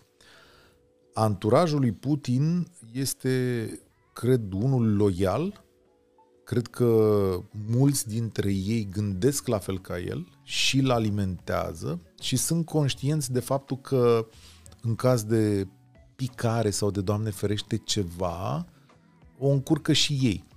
Și mai cred că încă nu s-a constituit acel pol de putere, că întotdeauna pe lângă președinții ăștia dictatorii e și un mic pol de putere cu cineva, că în caz de moare să fie cineva pregătit. Cred că Putin și-a construit, uh, știu eu, puietul din jurul lui, astfel încât să nu fie unul mai, mai răsărit în momentul, în momentul ăsta. Plus că, din câte mi explica Armand Goșu zilele astea, uh, el spunea în felul următor că în 20 de ani de când e la putere, Putin și-a construit totuși un sistem de verificare și de calibrare a oamenilor, astfel încât să nu aibă probleme. Și pe cei pe care nu i-a văzut conform, i-a mai pierdut pe parcurs. De asta în jurul lui a rămas cam o forță destul de stabilă, destul de unită, o forță fără fisuri, care uh, cred că își place cu șeful, adică s-ar putea să fie de genul ăsta. S-ar putea să-și piardă direcția în cazul în care nu l-ar mai avea. Uh, da, e o foarte bună observație. S-ar putea să nu mai aibă nici direcție, s-ar putea să le fie și teamă, s-ar putea să nu vrea să dea peste al nebun. Uh, eu cred că are o mână sigură. Părerea mea este că nu trebuie să vă așteptați, dacă mă întrebați pe mine, uh, nu trebuie să vă așteptați la, uh, cum îi zice, la schimbări venite din zona respectivă, din zona anturajului. Mă uitam că am rămas eu fără, fără baterie la telefon. Uh, stai da. așa, rezolvăm. Da. Uh, dăm te rog frumos încărcătorul ăla de... Da. De iPhone, că la noi nu s-a interzis iPhone-ul. Da. Uh, N-a plecat iPhone-ul. N-a plecat, da. Ai văzut cum e globalizarea asta? Uh, și despre asta vreau să vorbim. Acum o să deschidem acest uh, subiect. Uh, mai dăm, te rog frumos, și niște apă cu întuneric, scoțându-i eticheta, te rog, uh, că lumea doar nu e nebună, nu o să-și dea seama după sticlă că e Coca-Cola. Uh, ideea care e... Cu întuneric, cum sună asta? Așa da. îi zice Oprișan, apă cu întuneric. Dar știi de ce? De ce? Pentru că el spunea că bea apă cu întuneric și la neața cu Răzvan și Dani. Și la un moment dat m, a sunat cineva și o mamaie ceva a sunat la redacție și a zis, domnule, vrem și noi Vrem și noi, maică, apă cu întuneric, cum bea doamna Preșana fiecare dimineață. Dăm la copil, domnule. Și atunci, domnule, nu există, că e un suc, că așa îi spunem noi, ca să nu-i spunem numele pe post, că nu avem voie. Că Nu i-a crezut. Cum, domnule, că doamna Preșan bea fiecare dimineață apă cu întuneric, mai. Asta ca și o, o paranteză, ca să ne mai descrețim puțin frunțele, Da, având în adevărul vedere că am fost faptul că foarte e serioși. o situație foarte serioasă. Eu Uh, când eram mai mic am venit odată de la mare cu, cu trenul. Nu știu, îmi dau seama ce rar mi se întâmplă asta. Zi, am venit cu trenul, știi? Și uh, acolo s-a petrecut următoarea situație. Era o doamnă o bunică în vârstă care era obligată să ducă copilul, că altfel săraca nu mi explic, uh, să ducă copilul... Pepsi. Pepsi. Pepsi, da, ceilalți. Să ducă copilul de la Constanța la Iași. La Radu Ieșan și, mă rog, cred Păi că și tu ai făcut- lucrat la Radio Iași. și am lucrat la Radio Iași. Da, cred că acolo și lucram. Băi, și fii atent, deci femeia aia a cumpărat, că țin minte și acum, când am stat prin gară pe la Constanța, a cumpărat o sticlă, dacă mai ții tu minte, exista Rio Cola. O mai fi există și astăzi. Ok, da, nu Da. țin minte, dar m, Mă cred rog, că există. Asta, Rio Cola, p- și să trecem pe la caserie. Rio Cola asta ave- era și scria cu, cu cafea, adică al nostru, Rio Cola cu cafea. Și dădea la ăla mic, era cât masa de aici, jur, avea 5 ani. Și a băut la, cred că, ce să zic, în prima, primele două ore de mers a băut vreun litru de drăcia aia. Și pe aia femeia a încercat să-l curce, să-l culce, știi? Zice, dar ce ești așa mai că ne-a stâmpărat și în gândul meu pe la te-ai băgat ăla? Zic, cred că mă mir că De la Rio Cola era samba. da, cred că merge aici, îl prins cu, îl prins cu pă, trenul. Mă rog, în fine. Apropo de Rio, mi-am, uh, mi-am adus Am aminte și de divagat. Bolsonaro și vreau să te întreb uh, ceva și în legătură cu asta, cu statele Întreabă-mă. care îl susțin pe Putin, dar până acolo, Am fost în Brazilia, să știi, dar nu când era Bolsonaro, ci când erau oameni democrați acolo în Brazilia. Am fost în Amazon. Dacă vrei, prin cheamă-mă, vremuri bune. Cheamă-mă odată că-ți povestesc despre Amazon. Să mai uităm lumea la emisiunea hai că... Uh, se uită aproape 1000 de oameni în momentul de față. Da. Uh, 975 mai cu exactitate. Dacă dacă mai dați like să fac o mie și facem aici un racur. Bine, dacă mai chem o dată pe Dani Oțil sau ce cunoști, că tu, toți oamenii ăștia, pe, pentru mine mi se pare faimos să facem aici paranteza toată, că după aia redevenim, se- uh, redevenim serioși. Deci mie mi se pare formidabil că uh, Radu Țibulcă la vârsta lui, el știe pe toată lumea. Băi, este absolut senzațional. Deci pe unde te inviți, deci toată lumea îl știe. Mie îmi face impresia că tu ești la exact ca din bancul ăla de pe vremea comunismului cu papa, știi? Cu gică de la sculărie, știi? Nu Uh, știi? îl știam, dar l-am uitat, mai spune. Da, era la cu... Nici eu nu mai știu bine, dar știi că toată lumea știa, salut gică de la sculărie, salut, așa, și la un moment dat... Ah, este- da, da, da, când se eram- duce la Vatican. se duce la Vatican, apare în balcon, știi, și lângă el unul cu mantie albă și nu știu ce, și toată lumea se întreabă, zice, bă, dar cine, cu cine e gica asta, știi? Exact așa e și cu țibulcă. Deci mai apare într-o poză, vine Delia, vine Dani Oțil, vine... Bă, Cum n-ai, bă, mă, fă, când ai apucat să știi pe oamenii ăștia și de unde? Adică ce te, te-ai născut cu ei? M-am născut cu internet, apropo de treaba asta și... A, și uh, internetul folosește, nu? Sau ce? Eu sunt un copil al internetului, adică trebuie să-i mulțumesc și da. bă, sunt uh, recunoscător avansului tehnologic pentru că astfel am ajuns eu să fiu uh, uh, cunoscut de către oameni, implicit de către oamenii ăștia. Da, mie mi s-a părut fascinant. Adică După aia mi-au plăcut oameni, adică mi-au plăcut tot timpul. Știi că noi ne-am cunoscut da. când lucram în același trust, dar la radiouri diferite. Da, tu lucrai la etaj și eu lucram jos. Exact. Da. Dar uh, mie îmi plăcea mai mult cu băieții mari, știi? Că acolo jos, la bă, etajul 1, era și publicul mai matur, dar erau și realizatorii mai maturi. Și mi plăcea mai mult cu băieții mai mari. Ca, la, ca, ca atunci când am fost copil. Adică eu încă mă consider copil și de asta mi-e place cu băieții mari. Da. În continuare. Hai să revenim la poveste să nu scadă publicul aici. Da, întreabă-mă sau mai răspundem la întrebări. Uh, O întrebare pe care o regăsim de la foarte multă lume în, uh, în secțiunea de, de comentarii, uh, de la oamenii pe care îi și salutăm uh, din nou cu această ocazie. Uh, Dacă sancțiunile im- economice impuse uh, Rusiei vor avea uh, vreun efect în descurajarea lui Putin, pentru că un efect economic categoric au, vedem cu toți, adică e Nu știm cât de dispus este Vladimir Putin să-și sacrifice propriul popor. Uh, Că e frică de asta este evident din moment ce a convocat Consiliul de Securitate să introducă legea marțială, adică să oprească orice tip de protest. Rusia nu e o țară, e un film celebru în anii 80, se zice așa, Moscova nu crede în lacrimi, știi? Uh-huh. E un film despre trei adolescente care ajung la Moscova la începutul anilor 80, uh, locuiesc împreună, muncesc, își caută viitorul, una dintre ele are o relație, cum s-ar zice, pe vremea aia nepotrivită și rămâne și însărcinată.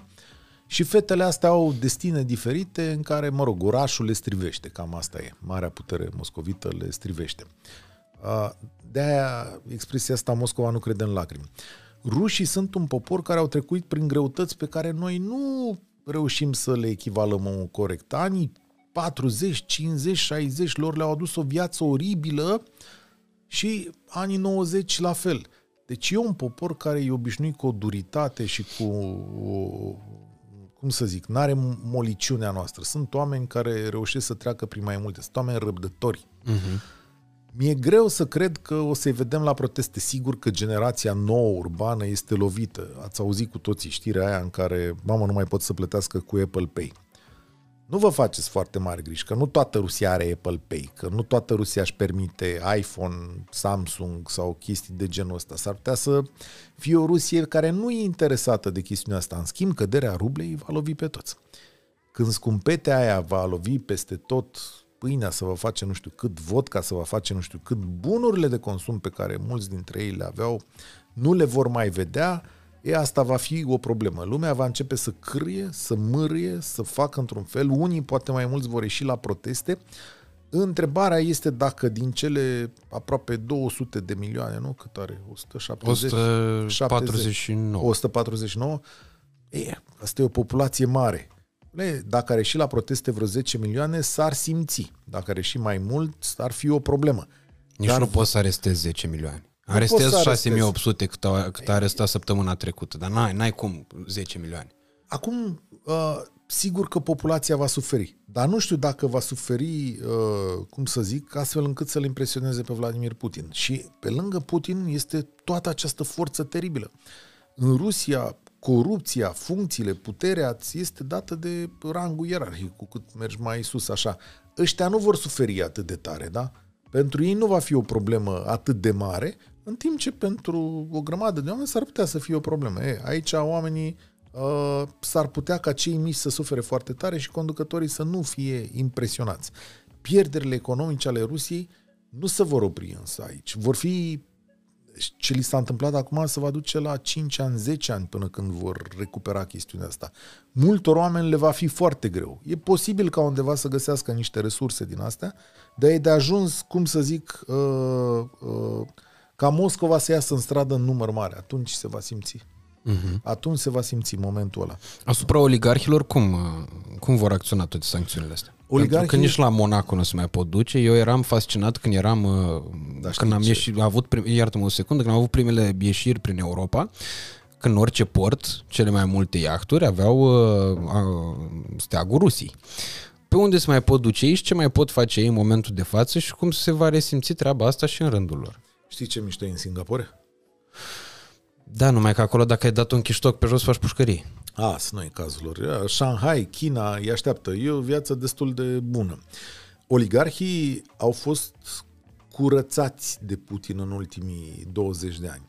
Sunt aia de modă veche care au și protestat, au zis ceva, uh, gen uh, Deripasca sau Friedman, care sunt niște oameni mai în vârstă, vin din vremea lui Elțăn, sunt niște oameni care mai au și alte tabieturi și care au zis, bă, Vladimir, Volodea, ne cam deranjez, dă-o dracu de treabă. Oligarhii de tip nou sunt însă acolo cu el și a avut o restructurare a oligarhilor, astfel încât mulți oameni din servicii uh, au ajuns oligarhi și uh, le zice acum silovchi, cred, adică oameni de uh, categorie nouă. Cum ar fi, de exemplu, bun, Abramovici face tranziția. Unii dintre ei vor avea de suferit, dar ei nu mai au acea putere politică care să ducă la răsturnarea unui președinte de tipul Putin, care să țină atât de multe uh, lucruri în mână. Dacă erau pe vremea lui Elțăn, ei aveau capacitatea politică să nască, să, să dea jos sau să nască un președinte. De exemplu, uh, Putin este președinte într-o măsură semnificativă datorită lui Abramovici. Abramovici, care era în anturajul zero al lui Boris Elțân, Abramovici locuia la Kremlin, ca să înțelegeți lucrul ăsta. Deci Elțân era atât de încântat de el că i-a dus un apartament la Kremlin, unde sta locuia cu prima nevastă. Și el l-a adus în cercul lui pe Putin și a zis, domnul Elțân, un băiat aici de treabă. Uh, nu, nu un băiat. Domnul acesta, uh, Abramovici zice despre relația dintre el și Putin că este între tată și fiu, adică, mă rog, Putin, care e cu vreo 14 ani mai mare ca el, 15, are o influență acolo și se adresează cu dumneavoastră tot timpul, în timp ce la Kremlin lui Abramovici se spune domnul A. nu mai sunt. Putin a prins șmecheria și a zis, bă, ia stai un pic, m-am uitat eu aici în jur, păi ce eu prost să fac ca Elțăn? Adică am pe aici băieți care stau la... Pă, nu, tati. Uh, fiecare mai, tre- mai separate treburile, adică el nu mai n-a mai făcut greșeli de astea de genul, de genul Elțăn. Și uh, sigur că sunt oligarhi, unii transportă averea, îi pun la dispoziție diverse lucruri, îl fac pe el mare, dar uh, cu mânuțele mai scurte. Ok. Da? La un moment dat să pot supăra oamenii și să zic așa, să pună mână de la mână și să zică, bă, nu ne mai înțelegem cu Vladimir, uite cine a făcut. E un șoc pentru ei, da, uite că domnul Abramovici, care are și alte cetățenii, el mai are și, mai este și Israelian? israelian, cred că și portughez e în ultima vreme, De când cu Mourinho i-a făcut. L-a luat Da, în, da. în adresă mama lui Mourinho. Exact, la Republicatina acolo este...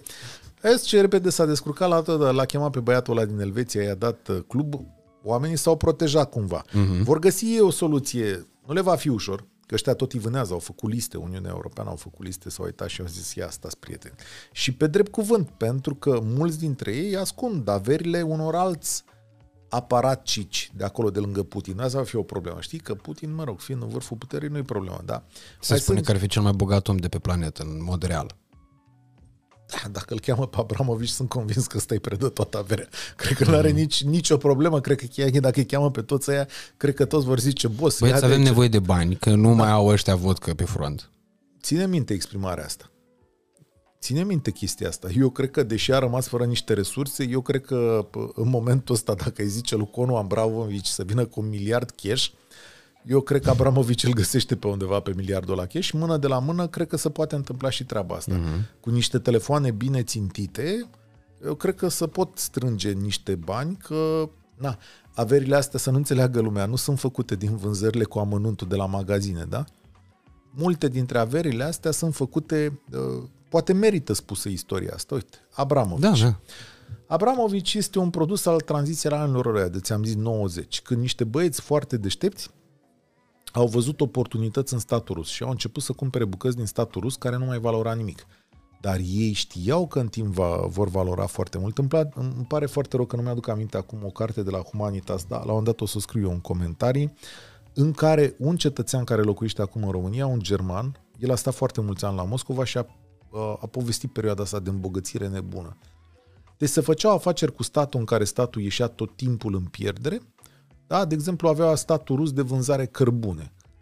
Da? Ok. Și ca ăsta să-și ia, ca, ca statul să-și ia banii foarte repede, venea un cetățean care le dădea un preț mizerabil, care îi ținea pe muncitorii aia în mizerie, după care vindea de o mie de ori mai scump. De exemplu, Sibneft, firma pe care domnul Abramovici a privatizat-o chipurile. Domnul Abramovici, după ce a vândut acțiunile de la Aeroflot, a, el avea 26% din Aeroflot, dacă vă puteți Aeroflot fiind taromul da, da, da, rusilor. da, da, e compania da. de Și la- stat. uh, Da, a aerian. zis, domnule, bă, are băiatul ăsta bani, a vândut, a luat niște bani și s-a dus la acest Sibneft care avea și afaceri și cu petrol și cu aluminiu, exploata foarte multe și împreună cu alți cinci băieți au dat fiecare câte 10 milioane. El povestind ulterior într-un proces pe care l-a avut cu magnatul Berezovski, că îl- el l-a acoperea pe Berezovski acolo, ca să nu fie Berezovski la vedere, povestind, zice, lăsați că până lângă alea 10 milioane, zice, eu am mai dat câteva zeci de milioane și pagă la băieții ăștia de la Kremlin, de în partea aia, din partea aia, ca, să poas, ca să-mi dea acțiunile respective. Și cumpără, ei împreună cumpără această firmă, care brusc la un moment dat cum să zic, nimeni neașteptându-se a dat de un aluminiu foarte bun, extragea pe bauxită din aia pentru aluminiu și la un moment dat firma de la 50 de milioane, ca să vezi surpriză, în câțiva ani a valora 1,2 miliarde de dolari sau ceva de genul ăsta, știi? Domnul Abramovici a fost și, s-a și dus la domnul Putin și a zis, bă, aș vrea să fiu chiar guvernatorul regiunii unde Sibneft scoate, exploatează lucrurile astea. S-a dus în regiunea respectivă, din averea lui personal a făcut școli, spitale, Gigi care mă înțelegi, lumea l-a uh-huh. iubit, așa, și uh, el își dădea scutiri de taxe la companie. În total, vreo 500 de milioane de euro își dădea scutiri de taxe la propria companie, că el era și guvernator și extractor de la propria companie. Dându-și scutiri de taxe și lucrând cu oia ieftin și vânzând foarte scump, în scurt timp, domnul Abramovici a devenit cel mai... ca așa să făceau averile alea. Da? Și pe aia banii, el în continuare e proprietar acolo, banii rulează, extragerea se face, nimeni nu știe ce, tot așa, scutirile de taxe probabil merg mai departe. Grămadă de interpuși, intermediari, firme, uh, firme fantomă. Deci, cum să face? S-a făcut și la noi o vreme, dar după aia a venit, a mai venit democrație, justiția. În Rusia nu există de asta. Și domnul Abramovici a făcut cât? Vreo 19 miliarde de euro, da? Cu această mică afacere, da, da. așa. Bine, averea lui era în scădere încă dinainte de... Da, e o dramă personală. Uh, din care 2,5 miliarde de euro. Băi, aici trebuie să recunoști, pare absolut halucinant și spune. Abramovici, prin fundațiile sale, a cheltuit 2,5 miliarde de euro în regiunea asta de se cheamă Ciuhotka și le-a făcut, el a devenit statul, înțelegi? Ce, ce n-a făcut statul rus niciodată, a făcut el. Străzi, școli, spitale. Tot cu banii statului. Cu da, un da, da. procent din da, banii da, statului. Cu un procent din banii statului. Adică el a devenit, asta, asta zic, a venit statul. El a luat toți banii pe da, care statul i-ar fi exploatat ok și a zis, bă, lasă că fac eu. Dacă nu fac, fac eu pe nume. Abramovici cred că are parte de statui în Ciuhotca acolo. Așa s-au făcut banii. Ăsta era doar acolo, dar Rusia e mare. Mm-hmm. Înțelegi? Deripasca, alți băieți de genul ăsta au mers în alte părți și au făcut și ei uh, averile astea. E, uh, ăsta e modelul, da? Acum ei se vor descurca. Dar la un moment dat, dacă uh, sursa, sursa, sursa se întrerupe, mm-hmm. atunci vor ieși uh, probleme. Zic, bă, Vladimir, Volodea, dar cred că nu spune. Domnule președinte Putin, ne încurcați. S-ar putea întâmpla chestiunea asta la, la un moment dat. Dar mai durează. Mai durează, nu e acum.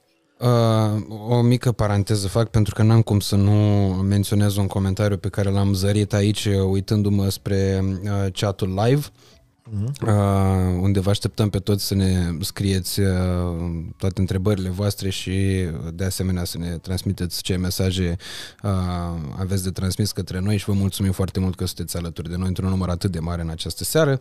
Uh, zice așa, Rusia nu face parte din noua ordine scris cu majuscule, satanică mondială. Mare atenție, semnul exclamării, semnul exclamării, semnul exclamării, da. ochi, like.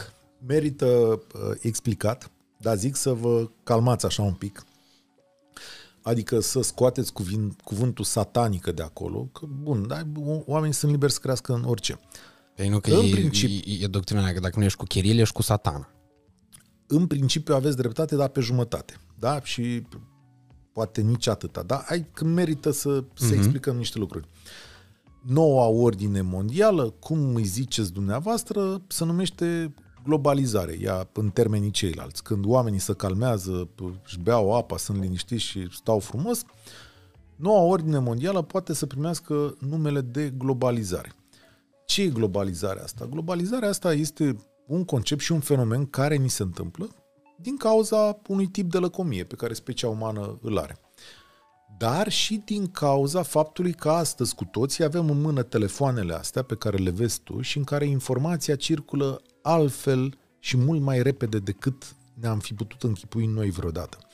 Care este esența de bază a globalizării? Hai să vă arăt. El are un telefon ăsta. Ce telefon este mai iPhone? E tot iPhone. Înțelegi? Da. Esența de bază a globalizării este această bucățică de telefon pe care cine o vede acum la televizor pe YouTube, fie că este din Ciuhotca, de unde ți-am spus eu, din România sau din America și o dorește. Niște cetățeni din Ciuhotca lui uh, Roman Abramovici se uită pe internet ca au internet, văd lucrurile astea și și le doresc. Asta este esența globalizării. Ce vor ei? Vor să aibă telefoane iPhone, Mhm. vor să aibă Netflix, vor să aibă mașini bune, Audi, și în definitiv, dacă s-ar putea la un moment dat, ar vrea să trăiască chiar la Hollywood în America, în vilele alea. Asta este esența globalizării. Și atunci vin niște oameni și zic, prieteni, visul vostru e aproape realizabil. Poate nu o să puteți ajunge la Hollywood, dar noi vă oferim Coca-Cola, iPhone, Audi, uh, ceas Samsung, traininguri Nike, Adidas, petrol la aceeași calitate sau sub aceeași siglă, biscuiți de genul ăsta, noi vi aducem. Vă aducem siglele alea la care visați. Asta este esența globalizării, da? Și produsele astea să duc să răstogolesc către toată lumea. La oaltă cu ele vin și un alt tip de valori. Societatea se schimbă. Produsele astea transportă valori progresiste, dacă vrei să le vezi. Fie că vine vorba despre libertate, despre drepturile minorităților sexuale, știu eu, despre alt mod de a înțelege viața. Asta înseamnă globalizarea. Că oamenii au așteptări care, culmea, că sunt și satisfăcute la un moment dat, într-o mică măsură. Asta este globalizarea. Iar companiile astea se duc peste tot. Companiile astea au interese cu toate guvernele. Toate guvernele. Eu spun, prietene, ești bucățica mea, știi ce fac eu? Eu fac niște tranzistoare, niște aparate de astea, vreau să le vând la tine în țară. Da, boss, ne-am înțeles. Da, tu ești cu minte, eu sunt cu minte uh, și așa mai departe. Aparatele astea mai fac și ceva în măsură de digitalizare, o să putem mm. vorbi și despre, despre asta.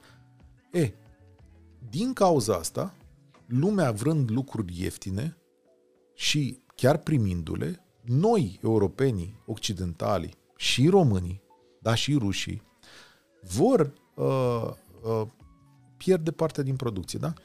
Ca să faci lucruri ieftine la nivelul ăsta, nu mai poți să le faci în Europa cu nivelul nostru de trai. Pentru că nimeni nu-și permite să plătească 2000 de euro un muncitor ca să facă niște telefoane. Mm-hmm. Altfel telefoanele se scumpesc. Dar își permite să plătească ca în China 30-40 de euro. Asta duce la faptul că noi aici în Europa pierdem locuri de muncă. Asta s-a întâmplat cu toată dezvoltarea noastră și când a fost vorba de oțel. Oțelul a fost prima, oțelul și fabricarea de mașini au fost primele care au picat. Întâi America cu uh, orașele care făceau asta. Detroit și... Exact, și care astăzi sunt decăzute.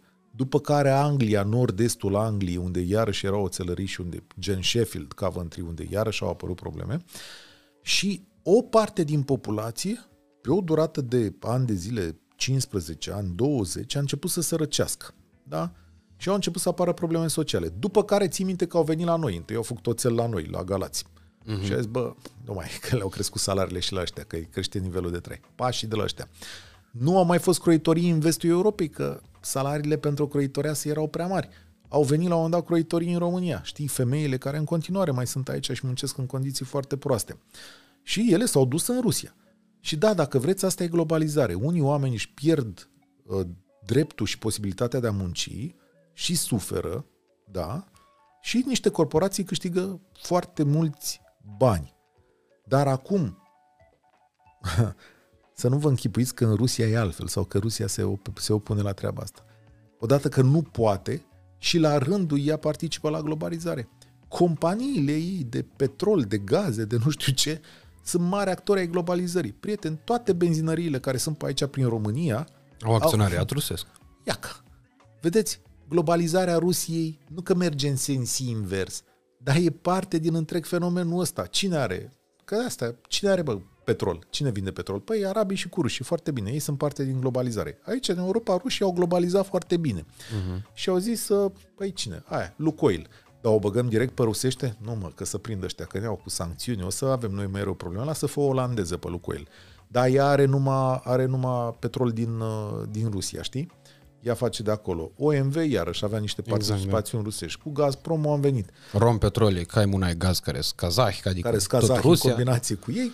Și acum oameni buni, deci Putin nu se opune la noua ordine mondială, e parte din noua ordine mondială, doar că vrea și el ca produsul lui să funcționeze la fel de bine ca celelalte. Ce să facem însă că la un moment dat bă, lumea a zis, bă, nu mai e, vrem, vrem energie verde și telefoane mișto, nu vrem telefoane rusești și petrol. Aia Uite, e. a- aici e un punct, uh, iartă-mă că te întrerup, pe care vreau să-l uh, ating eu personal, adică e o discuție pe care o am cu toți oamenii ăștia care se opun globalizării, că până la urmă urmei noi nu suntem victimele globalizării, adică eu, Radu Țibulcă, tu, Cătălin Striblea, domnul Nencione, deci de pe canapea, domnul Măciucă de la Iași pe care îl salutăm, uh, cei o mie de oameni care se uită la noi în momentul de față, noi nu suntem victime, noi ne bucurăm de uh, procesul ăsta al globalizării pentru simplu fapt că suntem consumatori și uh, ne bucurăm de produsul în sine.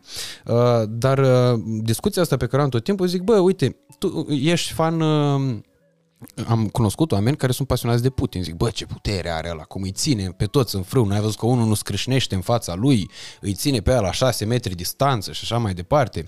Uh, S-a luat în gură cu toată lumea. E singurul care se opune globalizării și nou, noi ordine mondiale. Și atunci uh, eu îi întreb în felul următor. Zic, bun, de ce ai telefon de la americani? De ce ai training de la americani? De ce ai ceas de la elvețieni? De ce ai uh, pantofi de la italieni? De ce ai mașină nemțească? De ce te dai cu parfum franțuzesc? De ce nu folosești nimic în afară de energie de la ruși? Și atunci e următoarea problemă. Eu uh, țin minte că bunicul meu la un moment dat a avut o mașină Lada Niva când ea se rebranduia Da, da, oarecum da, prin da, da. 2003. Uh, o mașină teribil de proastă și o- oribilă, o absolut odioasă, care avea și un miros de la de plastic ordinar când intra în ea. Adică nu mirosea a mașină nouă, mirosea a, a fabrică, a industrie, nu știu cum să, cum să spun, ea, mirosea a, a materie primă, nu a produs finit. Și uh, uh, de asta uh, cred că e foarte important de adus în discuție faptul că economia rusească nu produce produse finite nici măcar pentru populația Rusiei, dar mite pentru export. Pentru că și De rușii calitatea folosesc asta, exact ce folosim noi. De calitatea asta, sigur. Pentru că uh, vestul funcționează mai bine din punct de vedere al marketingului, al producției, a minților luminate, a cercetării, uh, capacitatea sa uh, financiară mai puternică a atras cei mai buni oameni din lume. Și asta s-a întâmplat, știți când s-a întâmplat? Când s-au pus bazele acestei chestiuni în perioada comunistă. Decalajul dintre lumea occidentală creativă și partea asta de Europa s-a pus în perioada comunistă, când capitaliștii, încurajând inițiativa individuală, au avut progrese mari, pentru că omul care vrea să facă bani să mișcă mai repede și își pune în aplicare ideile. Mai pierde, mai pică în genunchi, da, progresează. O coordonare a statului, cum a fost în Rusia și în întreg sistemul uh, este european, a fost de natură să pună țările astea în genunchi, pentru că nu a mai fost încurajată creația, nu au mai fost încurajate oameni, nu au mai fost încurajați oameni. Să spunem cinstit, oamenii care vor să facă bani sunt cei care împing lucrurile înainte. Iau progresul. Pe când tu în România sau în Rusia, nefăcând bani, ce drag de progres să fi făcut? Tu munceai la o uzină, dar tu nu puteai să te duci să-ți faci la Daniva ta dacă aveai o idee. Erai uh-huh. Elon Musk. Ce Da. da. faci? Să ieși de la uzină, de la Lada Niva și spuneai că, băi, eu mâine fac Tesla, vreau să fac electrică. Și tu la tine și zice, bă, prostule, păi stai mă, că tu trebuie să faci planul. Acolo s-a stabilit decalajul. Normal că ea s-au îmbogățit și când a venit momentul, i-au chemat, bă, cine e bun? Bă, Radu Țibul că e foarte bun la stand-up și la podcasturi. Vino mă, lucrează la noi. Asta era ideea. Oamenii au plecat foarte ușor. Când nivelul de trai a crescut, țările lor s-au aranjat mai bine, sigur că astăzi depășesc Rusia. Tu îți dai seama ce e pentru cei mai mulți dintre ruși când se uită în partea asta de lume? Păi noi reprezentăm inamicul din punct de vedere al puterii rusești, că puterea rusească se uită și zice, bă, am o mare problemă. Eu nu pot să le ofer ăstora, cetățenilor mei obișnuiți, nu pot să le ofer ce le oferă ăia din România, ăia din Ungaria. Țibulcă din Rusia trăiește mai prost decât țibulcă din România. Asta e, Aici e ușor discutabil. Industria entertainmentului lor totuși e destul de ridicată. E ridicată. Pentru că dar are o via- plajă mult mai mare de oameni la care, de vorbitori, de limbă, la care se adresează 300 de Bine, milioane că de să fim- vorbitori. Uh, da, dar uh, viața nu e alcătuită doar din bănuții pe care poți tu să-i încasezi. Mhm. Viața este alcătuită și din diverse servicii pe care le ai la dispoziție. Deci, cum o să fie? Spitalul rusesc, Mai prost. taxiul rusesc, Mai prost. uh, știu Mai eu, scump în Da. același timp. Toate lucrurile astea care înseamnă viață, dreptul de a vorbi, toate se adună la un loc. Capacitatea de a pleca repede sau nu pleca în Europa. Viața e un pic mai complexă. uh-huh. decât... A, că s-ar putea el să încaseze în, uh, p- p- în termeni bruți mai mulți bani ca tine pentru că un țibulcă din Rusia are mai mulți privitori la dispoziție. Da, e adevărat. Dar atunci hai să comparăm nivelurile. Uh, Țibulcă din America cum se descurcă față de țibulcă Asta, din asta Rusia? zic, asta zic. Comparația reală e, bă, ar trebui să fie cu o țară cu un, un nivel apropiat al numărului de locuitori și atunci dacă ar fi să comparăm industria de la Moscova, ea nu este altceva decât un copy-paste al industriei uh, americane și cu ocazia asta vă și îndemn dacă doriți să studiați această problemă. Există un domn, Ivan Urgant îl cheamă, e un realizator de late night show de la Moscova, uh, copy-paste după Jimmy Fallon și după Jimmy Kimmel și după mm, ce era Jay Leno înainte uh, și uh, mai mult decât atât, el uh, are o audiență absolut uriașă și niște cifre fenomenale pe YouTube, uh, odată pentru faptul că se adresează a 300 de milioane de vorbitori de limbă rusă sau de limbi înrudite cu rusa care se înțeleg uh, de tot soi de dialecte uh, și în al doilea rând pentru simplu fapt că având uh, o putere financiară mai mare, toți, mai aproape toți invitații lui sunt de peste ocean, sunt din America, adică la el vine Floyd Mayweather la emisiune, cum ar fi fost în seara asta eu aici la podcast, să-l fi chemat pe un analist, nu știu, american, să-i fi zis, bă, Atât avem la uh, trimit dispoziție. uh, private jet-ul după tine, vine, te ia, că televiziunea unui oligarh care, bineînțeles, uh, face ce zice tătelul Putin și atunci evident că e și recompensată. Uh, trimit private jet-ul, vine uh, analistul de la Washington, se așează frumos aici sau de la Londra, vorbește, povestește și bineînțeles că uh, facem ceva mai uh, calitativ, dar diferența dintre ceea ce fac oamenii ăștia la Moscova și ceea ce fac cei din America sau din Marea Britanie este absolut Stai că- uriașă. Nici nu... Stai că primim aici sesizări că spitalele rusești sunt ca în vest. Și la Novorossiysk... Cam vestul Rusiei. Uh, sunt spitale bune, sunt spitale private. Apropo de globalizare, știi? Sunt spitale private, da, sunt spitale private în Rusia care sunt absolut formidabile, sigur, dar sunt pentru cetățenii cu bani. Așa cum sunt spitale, pă, apropo de globalizare. Știți că și sănătatea vine cu globalizare. Și în România sunt spitale private foarte șmechere, vă atrag atenția. Iar cineva spune, domnul, da, aveți dreptate, în America, dacă nu ai asigurare, mori în stradă, apropo de chestiunea asta. Dar, domnule, așa e croit sistemul american. Dacă nu ai asigurare, poți să mori în stradă. De-aia zic că sistemul european cu ajutor social, adică cu întrajutorare de asta între noi, e ceva mai bună și că în România ai mai multe șanse să ajungi la medic decât în America. Eu o să spun chestiunea asta întotdeauna, adică să fim lămuriți. America este un stat croit individual care nu înțelege modul nostru social de funcționare ca în Europa. Ne-a întrebat cineva la un moment dat de ce Putin vorbește cu Macron. Uh, e invers. Am văzut că a primit și răspuns în comentarii pentru că Macron e mai moale. Da, nu, pentru că Macron, fiind în campanie electorală, a vrut să se proiecteze ca lider european. Uh-huh. Și pentru Și că e atunci- și președinția Uniunii Europene Da, rotativ la Franța. Și Macron a zis în momentul ăsta, a zis, bă, stai puțin, că treaba merge bă, foarte bine, las că-l sun eu, că mă profilez. L-a mințit, l-a păcălit. Astăzi eh, înțeleg că iarăși a avut o convorbire și care a ieșit destul de prost. Uh-huh. Important e nu că vorbește, ci dacă poate să rezolve. Mie mi-a plăcut că Macron și-a asumat rolul ăsta în Europa, adică până la urmă cineva trebuia să-și asume. Câtă vreme Boris Johnson nu mai e în Europa, domnul Scholz încă nu s-a așezat E abia bine. venit, da? E abia venit. Cine să facă asta? De între Franța, Germania și Anglia, numai Macron era în poziția ideală. E, mai era și domnul Ciolacu, da. Sau Păi, domnul, acum- domnul Câțu. Da, Nu mai fi asta ar fi, fost. cum ar fi fost să... E, Făcea niște planuri, îl redresa economic pe Putin Da, imediat. acum, da, să știi că, bun, în România râde, râdem de încetineala ei, dar e, e ok, adică pe unde suntem, suntem binișori. Ne-am, Mhm. mm-hmm. Cât am putut să punem la refugiați. Ei comunică foarte prost, ai noștri.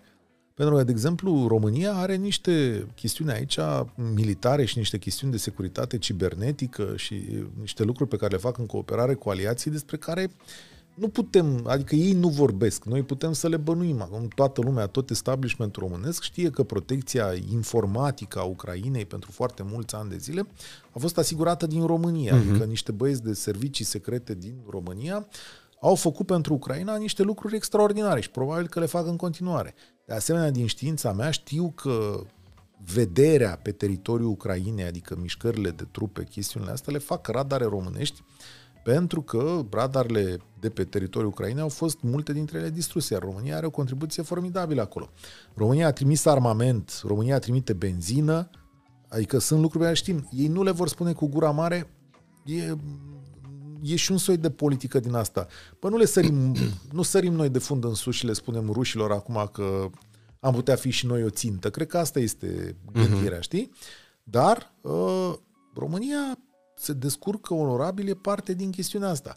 Sigur că încetineala președintelui Iohannis te scoate din minți, de asemenea, acum te scoate din minți și capacitatea domnului Ciolacu de a rezolva niște, niște chestiuni. Da. Un alt uh, lucru care pe mine m-a uh, impresionat așa în zilele astea e modul cum au răspuns românii la toată treaba asta și mă refer la români ca societate civilă. Adică eu am uh, m-am emoționat teribil sâmbătă când uh, am deschis inbox-ul Instagramului și am primit o grămadă de mesaje de la oameni de rând, adică efectiv erau, era o fetiță din județul Ialomița nici n-am apucat să-i răspund la mesaj pentru simplu fapt că n-am știut ce să-i spun. Mă uitam după poza aia de profil și că n-avea uh, profilul public, dar după poza de profil mi-am dat seama era o poză alb-negru într-o calitate slabă, mi-am dat seama că nu e cineva cu posibilități, mai ales și din mesajul care a, a venit. A zis că eu și cu părinții mei în județul Ialomița aveam capacitatea de a găzdui trei refugiați. Momentul în care am văzut mesajul ăla m-a făcut curios să citesc și restul mesajelor, eu ne implicându-mă până în momentul respectiv cu absolut nimic și am văzut, nu exagerez, sute de mesaje de la oameni care voiau să ajute și nu știau cum să o facă. Asta apropo de comunicare, pentru că abia după s-a deschis platforma uh, realizată de către guvern în scopul chestia asta, abia după Vlad Gheorghe, un uh, europarlamentar USR, a făcut grupul ăla împreună pentru Ucraina.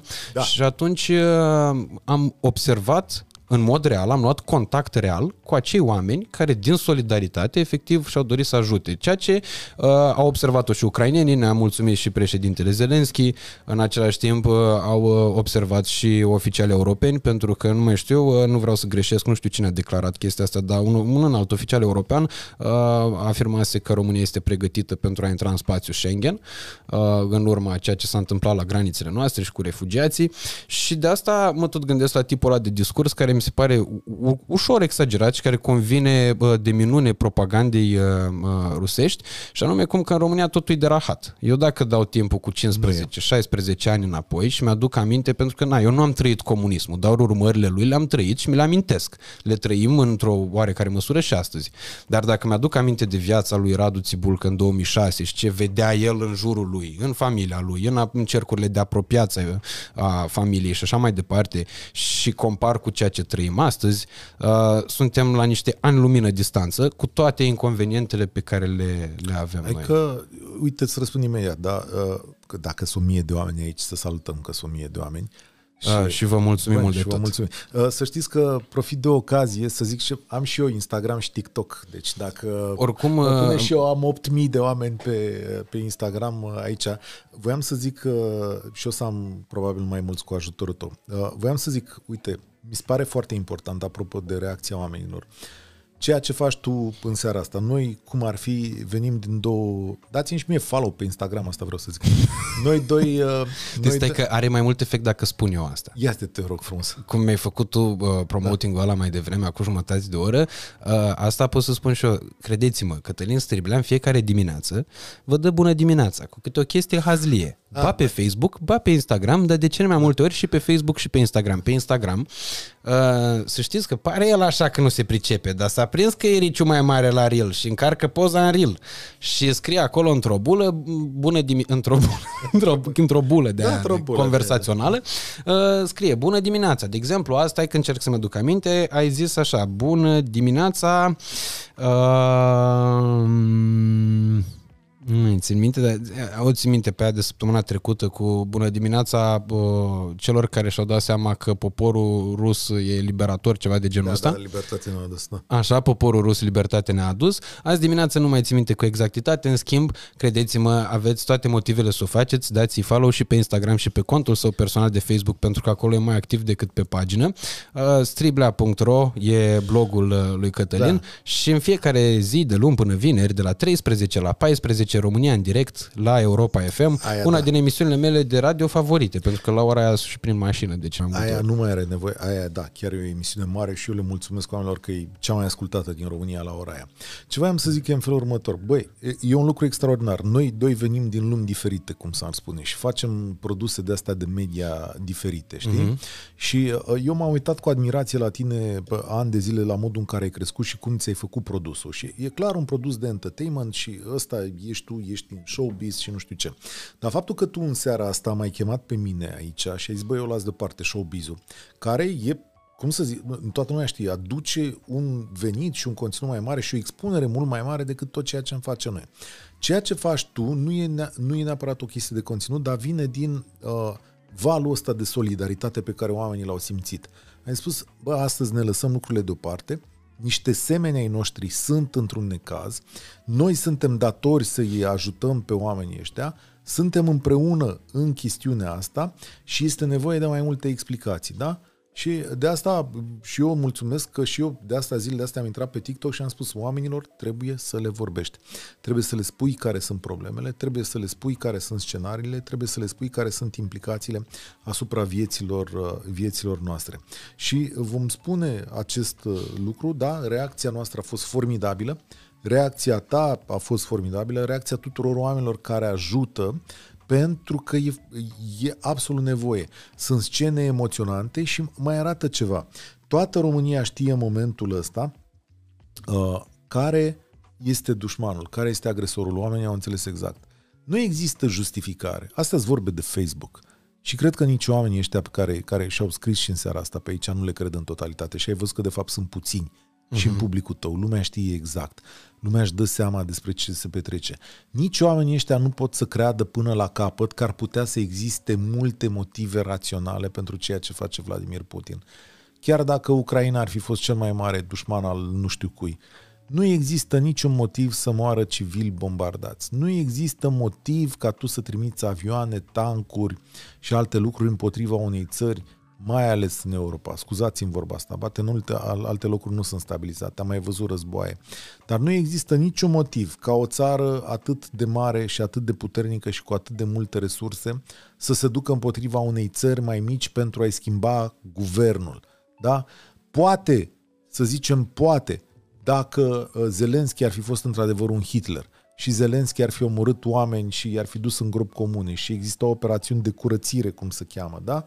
Uh, curățire etnică sau ceva de genul ăsta. Poate și atunci în numele comunității internaționale s-ar fi putut lua genul ăsta de măsuri.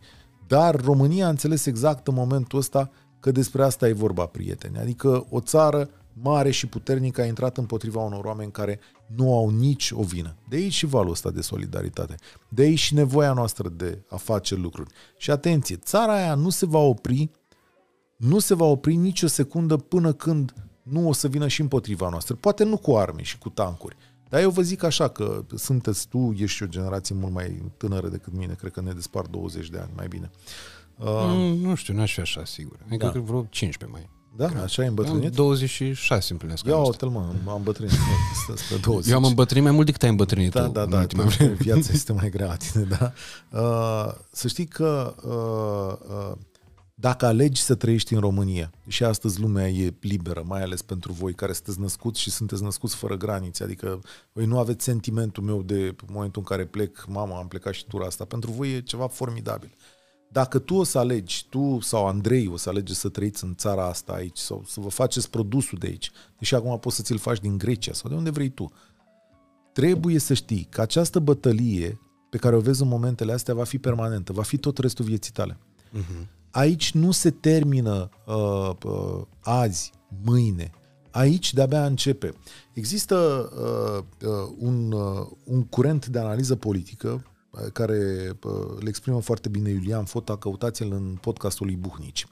Uh, ascultați-l pe Iulian Fota la Buhnici că el explică foarte bine. Zice așa, oameni buni, ca după fiecare război a fost războiul rece, ultimul război, realitățile la finalul războiului s-au așezat într-un fel. E, multă lume, în special Rusia, nu a fost mulțumită de modul în care s-au așezat realitățile alea. Și urmează o perioadă de reașezare, pe care Rusia a hotărât să o reașeze cu arme. Cât va dura perioada asta de reașezare înaintea unei noi păci, Noi nu putem să știm. Poate să dureze statul român și asta vă spun de la nivelul cel mai înalt, da? adică din discuțiile pe care le-am purtat cu cei mai înalți oficiali români. Statul român face scenarii în care toată nebunia asta va dura între 3 luni și 3 ani, da? ca să fim bine înțeleși.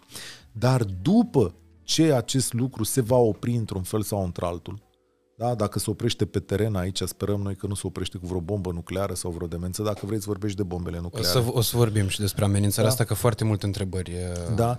Uh, despre asta. uh, întreabă cineva, da, americanii mai au petrol. Da, americanii au petrol și nu vor să-l exploateze și o întreagă discuție cu mediul acolo. Uh, Ia uite ce a făcut domnul Nencione, iartă-mă că te întrerup, da. a băgat aici Instagramul Cătălin Striblea, Da. chiar acum dacă te uiți pe live. Da, ce da, da. înseamnă, domnule, regie live? Da, Vezi? domnule, este extraordinar. Deci, uh, după trei ani, să zicem că se va sfârși într-un fel sau într-altul. Dar după trei ani vor exista nemulțumiri. Sigur că va fi o pace instabilă, 10, poate ani și așa mai departe. Dar această perioadă și acest timp și această zonă sunt nerezolvate, Radu. Sunt, lucrurile vor fi zeci de ani de instabilitate de acum înainte. Generațiile voastre trebuie să știe că trăind aici, la acest capăt de lume, asta va fi, asta va fi soarta. Da, asta va fi soarta. Rusia nu e o țară care devine democratică și se potolește la un moment dat. Rusia e o țară care, după Putin, va scoate un Putinel. Mhm, Că Sau- asta voiam să te întreb. Da. Crezi că dacă Nu. Putin, că Nu. la un moment dat va Nu muri. există. Da. Da? Da? Nu există perspectiva. Rusia, în momentul în care a intrat într-un tip de democrație occidentală, anii 90, a suferit o dramă. Mhm. O dramă, da? Ei Și n-ar fi obișnuit să trăiască. generațiile, generațiile care au trăit în anii 90 au această repuză. Stai, ce ai zis, democrație occident? Păi am fost cei mai nenorociți din viața noastră. Ca să schimbi, sigur că lumea se schimbă, dar vor trece foarte mulți ani până când Rusia va funcționa ca India măcar, sau precum China. Vom fi foarte departe. Uh, Establishmentul rusesc, puterea rusească este construită tocmai pe această vână care vine peste, peste alte țări. Despre asta e vorba în uh, momentul ăsta. Și uh, hai să zi- cu întreba lumea de bombe, da? De armă nucleară, da, pentru că Da. e, uh, e un subiect foarte intens discutat. Toți oficialii români în momentul ăsta îți vor spune în, uh, întreabă cineva dacă nu e live. Ba da, e live. E live, e live. Uh, Așa Toți de, așa oficiali. de bun e că pare că nu e live. Uh, toți oficialii români cu care vorbim și în alte, este un scenariu care e probabil, da? Se poate ajunge într-o anumită dezvoltare, dacă începe un război cu NATO, se poate ajunge și la chestiunea asta. Întâi se va da, uh, întâi oamenii se vor testa ca să vadă cine clipește. Rusia are cel mai mare arsenal nuclear din lume, adică dacă au avut o preocupare, dacă au fost buni la ceva, să facă bombe. Cred Și că au vreo aici e patru- o mică întrebare, iartă-mă că cred te că au vreo întrerup. 4.000. Ok, ei spun că au undeva în jur, la, în jur de 6.000 de focoase nucleare. Dar uh, așa blufa Putin și în legătură cu armata, adică el avea impresia că armata lui, probabil primind și informații eronate, armata lui este foarte puternică, s-a dovedit a nu fi chiar atât de puternică. Mă gândesc dacă nu cumva și la capitolul arsenal nuclear n-ar fi cumva tot un, uh, tot un soi de blaf de genul acesta. Adică ce crezi că nu o să le meargă? Ce crezi că ai nevoie de 4.000? Cred că te descurci cu 1.000 dacă vrei să faci o nenorocire. Sigur. E de ajuns să meargă 200. Uh, nu știm în cazul lui Putin, da, e foarte greu de explicat, uh, pentru că nu se știe în realitate, dacă ai același lanț de comandă ca în țările uh, democratice. Știi că aici ai un lanț de comandă cu niște măsuri de securitate, mm-hmm. adică nu poate să vină Macron mâine de capul lui sau Biden să zică dăm o bombă. E, Dacă e și folclorul ăla cu butonul nuclear, că Putin Da. are butonul nuclear, nu-l are la ceas, adică nu face așa. Da, sunt, trebuie băgate niște coduri, teoretic. Eu întreg meca... Dar mecanismul rusesc nu-l știm în realitate. Mecanismele democratice sunt sub niște legi, sub niște... pă, Sunt mai mulți oameni care vin acolo și zicem, boss, ne gândim, nu ne gândim, facem cum facem, poate sunteți nebun astăzi, poate trebuie să vă luați sânge. Nu știm, de fapt, cum e Rusia. Habar n-avem. Nu știm dacă lanțul de comandă, că în America te poți aștepta sau în Franța te poți aștepta ca oamenii ăia să zică hai mă, du-te, la, azi nu băgăm codul că nu... Nu știm dacă putem să ne așteptăm la asta în Rusia. Poate codul e doar la el, habar n-am. Poate nu, nu au stabilit o chestiune foarte, foarte clară pe care să o anunțe lumii civilizate. Bă, vedeți că la noi numărul 1 cu numărul 4 și cu numărul 15 au cheia de comandă. Și uh, e posibil, mulți analiști militari, că acum orice e posibil, că noi toți am zis, bă, nu o să înceapă un război. Uh-huh. Că a început. Eu până dimineața de 24 n-am Da. crezut. E, acum e posibil ca Putin să facă un test, că bănuim că el o să dea primul o nucleară, că noi nu ne apucăm să dăm o nucleară, nu? Adică, Noi nici nu avem. nu noi, Ah, noi NATO. occidentali, Ok. NATO. Uh, există mai multe ipoteze pentru uh, nucleară. Uh, să se dea uh, asupra unei zone din Antarctica, puțin- se numește bombă, uh, bombă strategică sau Să bombă arate ce tactică. putere are. Da, bombă tactică. Zic că, băi, eu sunt destul de nebun. Și atunci alegi un, o, o bombă de capacitate mică pe care o dai asupra unei zone nelocuite. Un foc în aer, dar nuclear. Dar nuclear, da. Și uh, sunt trei zone pe care aliații le estimează. Deci este uh, într-o zonă de ocean, da, pustiu, mai este zona uh, arctică, dacă vă uitați pe, uh, pe uh, hartă, deasupra țărilor baltice și asupra țărilor scandinave e o zonă numai bună acolo, sau poți să dai deasupra zonei arctice cu totul. Și mai e o zonă foarte interesantă, cu un impact uman uh, mai mare și cred că ar fi cea mai desperiat. Există o zonă la care specialiștii se uită în Marea Nordului, între Anglia și Danemarca. E o mare, uh, destul de mare, ca să zic așa, astfel încât dacă targetezi bine aia, pe la jumatea distanței să produci o sperietură, dar să nu produci uh, o nenorocire, știi? Uh-huh. Și uh, asta nu, să nu credeți că din capul meu, nu că eu, adică sunt din capul meu, dar pentru că le-am citit la alții și am vorbit cu alții care știu mai multe decât mine. Și astea trei zone sunt posibile, analizate, oamenii se uită și întrebarea care se pune este dacă el va face lucrul ăsta, noi ce facem? Multă lume a zis așa, bă, dacă și noi dăm o bombă, că și noi avem locuri unde să dăm, nu? Putem să dăm o bombă deasupra zonei arctice rusești, că e pustiu acolo cât vrei. Da, Dar ai două opțiuni. Multă lume a zis, bă, dacă dăm o bombă, suntem irresponsabili, la fel ca el. Cine știe ce mai face. Dar, pe de altă parte, uh, lumea se uită și zice, da, totuși ar trebui să facem ceva. Și atunci va fi un mare test pentru umanitate dacă el dă această primă bombă tactică, că mă gândesc că nu s-o apuca să bombardeze Bucureștiul, Varșovia sau Parisul sau Chievul, așa, ce facem noi?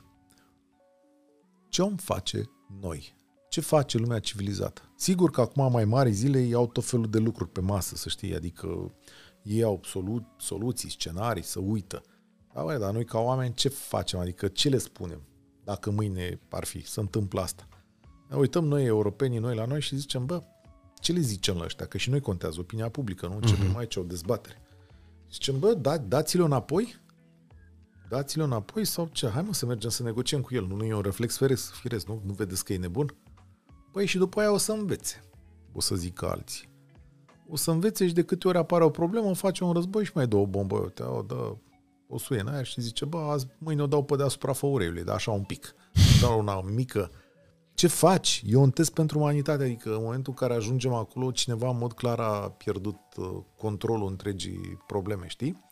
Și de-abia acolo ai putea să te aștepți ca oamenii din preajma lui să-l ia de o aripă și să zică boss, era totuși, era într-un fel, ne distram pe aici, aveam pe ăștia cu oligarhi, aveam, mergeam și noi peste tot, oamenii și mai mergem. Ce facem? Acum chiar mergem până la moarte? Adică, pe bune? Și, uh, da, luați în calcul probabilitatea asta. Ah, uite, ne întreabă de UE. În cât timp e posibil să intre Ucraina și Republica Moldova în Uniunea Europeană? Mamă, mâine fac dezbaterea asta la radio, știi? Mm, o să te ascultăm, că noi o să fim în drum spre Iași. Și Ah, băi, asta începem e- cu Buzdugan și Morar, continuăm Cătălin Striblea și terminăm cu Răzvan Popescu și cu Cuza. Sperăm să nu-i prindem la radio, să, să ajungem la Iași până la ora aia. Fii atent. Că avem și noi de băut, că suntem în pace acum. Fii atent, întrebare, aici poți să răspunzi tu, că eu nu mi-am făcut. Eu până mâine o să încerc să-mi fac și eu un răspuns. Emoțional și legitim și cum vrei tu. Oamenii ăștia care sunt în necazul ăsta, bă, noi acum ar trebui să venim și să spunem emoțional, zic, da? Uh-huh. Prietenii primim în Uniunea Europeană. Nu se poate. Deci au venit ăștia, băieții ăștia, noi trebuie să fim strâns uniți, să, dăm, să le dăm voie în Uniunea Europeană. Și aici intervine rațiunea, care zice în felul următor. Bă, da, îi primim. Îi primim în Uniunea Europeană ca să-i ajutăm acum să... În momentul în care am primit în Uniunea Europeană, am adus războiul la noi. Da. Adică, clar, în momentul ăla, nu ești obligat ca NATO cu articolul 5 și nu știu ce, da. trebuie să începi să ajuți o țară din Uniunea Europeană, să intervii cu bani, cu ajutoare, cu armament, eventual, dacă se poate, cu trupe, cu diplomație, adică mai poți să o dai. Tu faci cumva lucrurile astea și acum, dar nu mai, tu le faci pe după tu fiș. Acolo e clar unul de-a tău. Și ăsta poate să o vadă ca pe o agresiune, să zică, nu, v-ați unit toți împotriva mea, stai că mă bag cu toți. Aici intervine vocea uh, rațiunii, știi? Și bă, mulți oameni vor zice, bă, un pic. E, îi înțelegem pe oamenii ăia, dar e necazul lor, nu e al nostru. Adică nu-l mutați aici cu totul.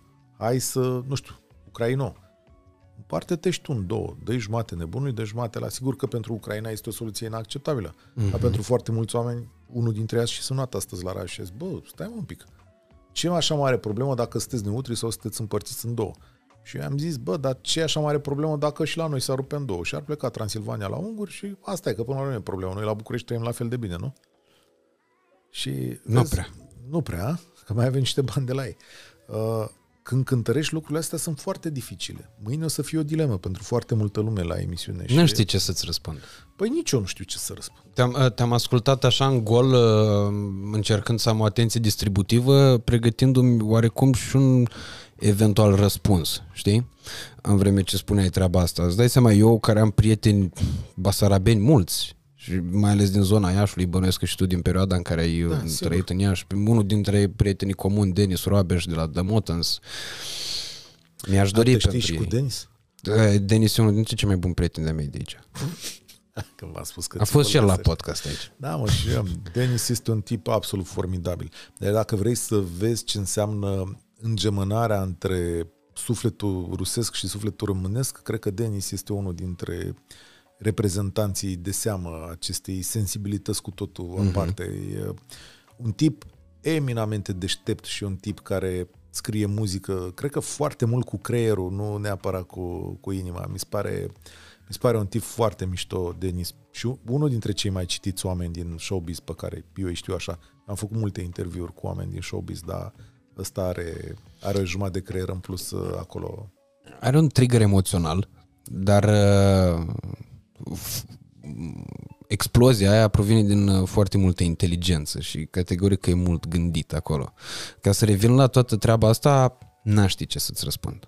M-am gândit și eu la soluția asta, să-i se dea lui Putin, nu știu, Crimea, Donetskul, Luhansku, ce mai urlă el că ar fi a lui și restul Ucrainei să intre în Uniunea Europeană cu Basarabia încă n-are nicio problemă. Să-și ia Transnistria, să o alipească la Crimea, îi facem un pod peste Odessa și să luăm uh, Basarabia, n-aș uni eu cu România. Pentru că nu cred că e nici în avantajul lor, nici în a nostru. Din multe puncte de vedere. Nu cred că sunt pregătiți pentru pasul ăsta. Bași 900 de mii de ruși în România? Păi să nu, vină... că Transnistria și ea... Păi nu, că în Transnistria sunt și români și ruși, dar în toată Basarabia sunt ruși. Și atunci o să vină domnul Putin și o să zică... Stați că îi nazificăm. Da, că sunt dator să ia pe rușii din, din România. Păi de la a trimis o notă informativă, adică, mă rog, Ministerul, mm-hmm. Extern, Ministerul de Externe rus a trimis o notă informativă ieri seară, în care spunea că în România niște cetățeni ruși au fost discriminați de către instituții bancare. Da, am înțeles, da, nu au voie să umble la conturi, cine știe. E posibil, am înțeles că nu au furnizat datele cetățenii sau dovezile, dar pe de altă parte, dacă ai avut caz, dacă ai avut din alea carduri Visa și Mastercard, uh-huh. uh, și nu mai funcționează. Nu mai funcționează, calea funcționează la Moscova, dar nu mai funcționează în România. Asta a fost uh-huh. ideea. Deci da, Visa, Mastercard peste hotare, pa, la revedere. Și atunci nici funcț- că ei au tăiat de la IP-uri, adică n-au tăiat din altă parte poți să te duci cu cardul la bancă, funcționar să uite la tine și zici să-ți fac cetățene. Uh-huh. Care, e, care e situația aici? Tu ți închipui acum cum ar fi viața la Moscova? În momentul de față? Da, adică unul ca noi, adică Țibulcă de la Moscova. Știi ce probleme are sau Striblea de la Moscova? Groaznică. E deci deconectat astea, de la orice. Da, astea nu merg. Deci uh, astea cu plătitul cu telefoanele nu merg.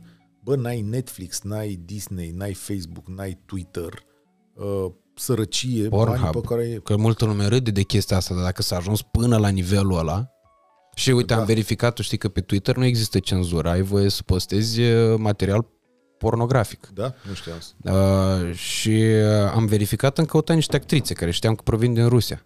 Nu mai există conturile alea. Am auzit că am văzut o postare pe Twitter, nu știu dacă era fake sau ceva, Uh, înțeleg că fetelor de la OnlyFans nu le dau... Uh, Nu, nu le mai plătesc, da. nu le mai plătesc. Da, femeile alea au muncit, adică... Este... Aia mi se pare un pic uh, așa, pă, da. În fine, uh, eu astăzi am scris și în Gazeta Sporturilor și am spus acolo, pă, apropo de sportivi, știi? Și, și în sport, consecințele mie mi se par drastice. Bine, acum ei o să facă probabil ce au făcut coreenii de nord pe modelul Brazilia, nu, Afri, a, a, Africa de Sud 2010, când îi dădeau pe, în 2010 sau în 2014, cred că în 2010 și-au luat ei 8-0 de la Portugalia Da, da, da, da. 2010. Și de credeam că o să moară, da. și ei ziceau, pe unii au și fugit atunci, au reușit să fugă. Alții s-au întors, cine știe ce mai fac. Dar la televizor în Corea de Nord, ei erau prezentați campioni uh, mondiali după ce au bătut America în finală. Mai întâi s-au duelat cu Brazilia în semifinală, le-au dat 2 la 1 și după aia au nimicit pe americani, pe dușmanii lor de moarte la, în final. Dar nu cred că ține propaganda asta în Rusia. Adică, până la urmă, urmea aia sunt niște oameni care au avut contact cu realitatea. Au avut contact cu Facebook, cu Twitter, da. cu Instagram. Au, au avut mondial la ei acasă, numai departe de cu patru ani. Da.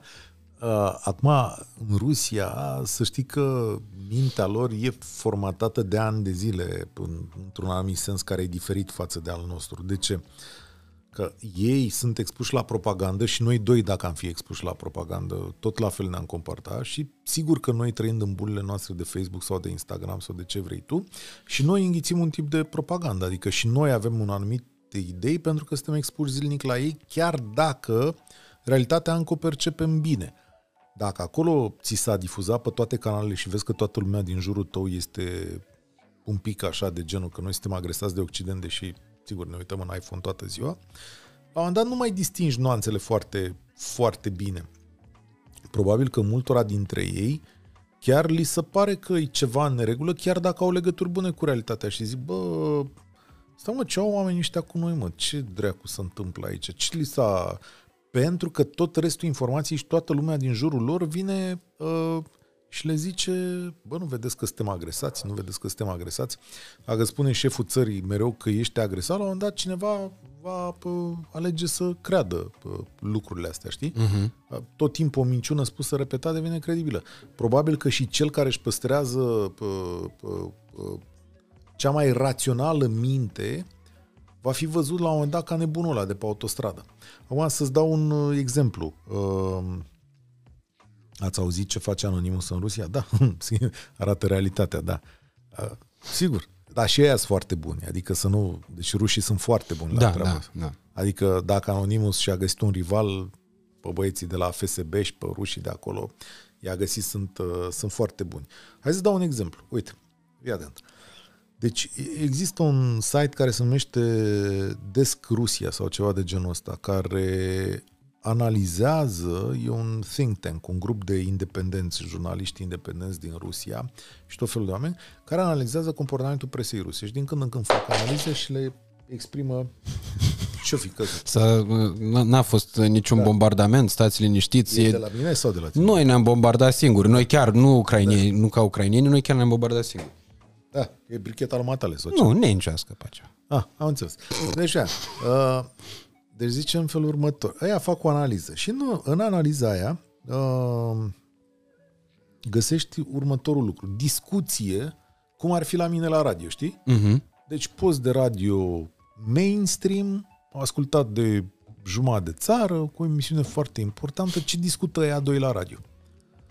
Discută discuție de astă iarnă, da? Și zice, bă, bă care dintre noi, discuția noastră am purtat-o și noi în seara asta, dar am purtat-o după război, eu purtau înainte. Aia mi se pare un pic ciudat. Care dintre noi, adică dintre noi și Occident, o să câștige dacă dăm bomba nucleară? Păi și, a, și ăla începe să explice expertul și zice, domnule, noi avem șanse mai mari. Păi și ăla întrebe, dar de ce avem șanse mai mari? Păi țara noastră este mai mare și uitați că dacă noi dăm o bombă nucleară la Paris, să ia mor toți, în timp ce dacă Parisul dă o bombă la noi, noi ne ducem în Siberia și noi scăpăm mai mulți, fiind mai mulți locuitori și având o țară mai mare, avem șanse mai mari de reușită. Și explică foarte bine chestia asta.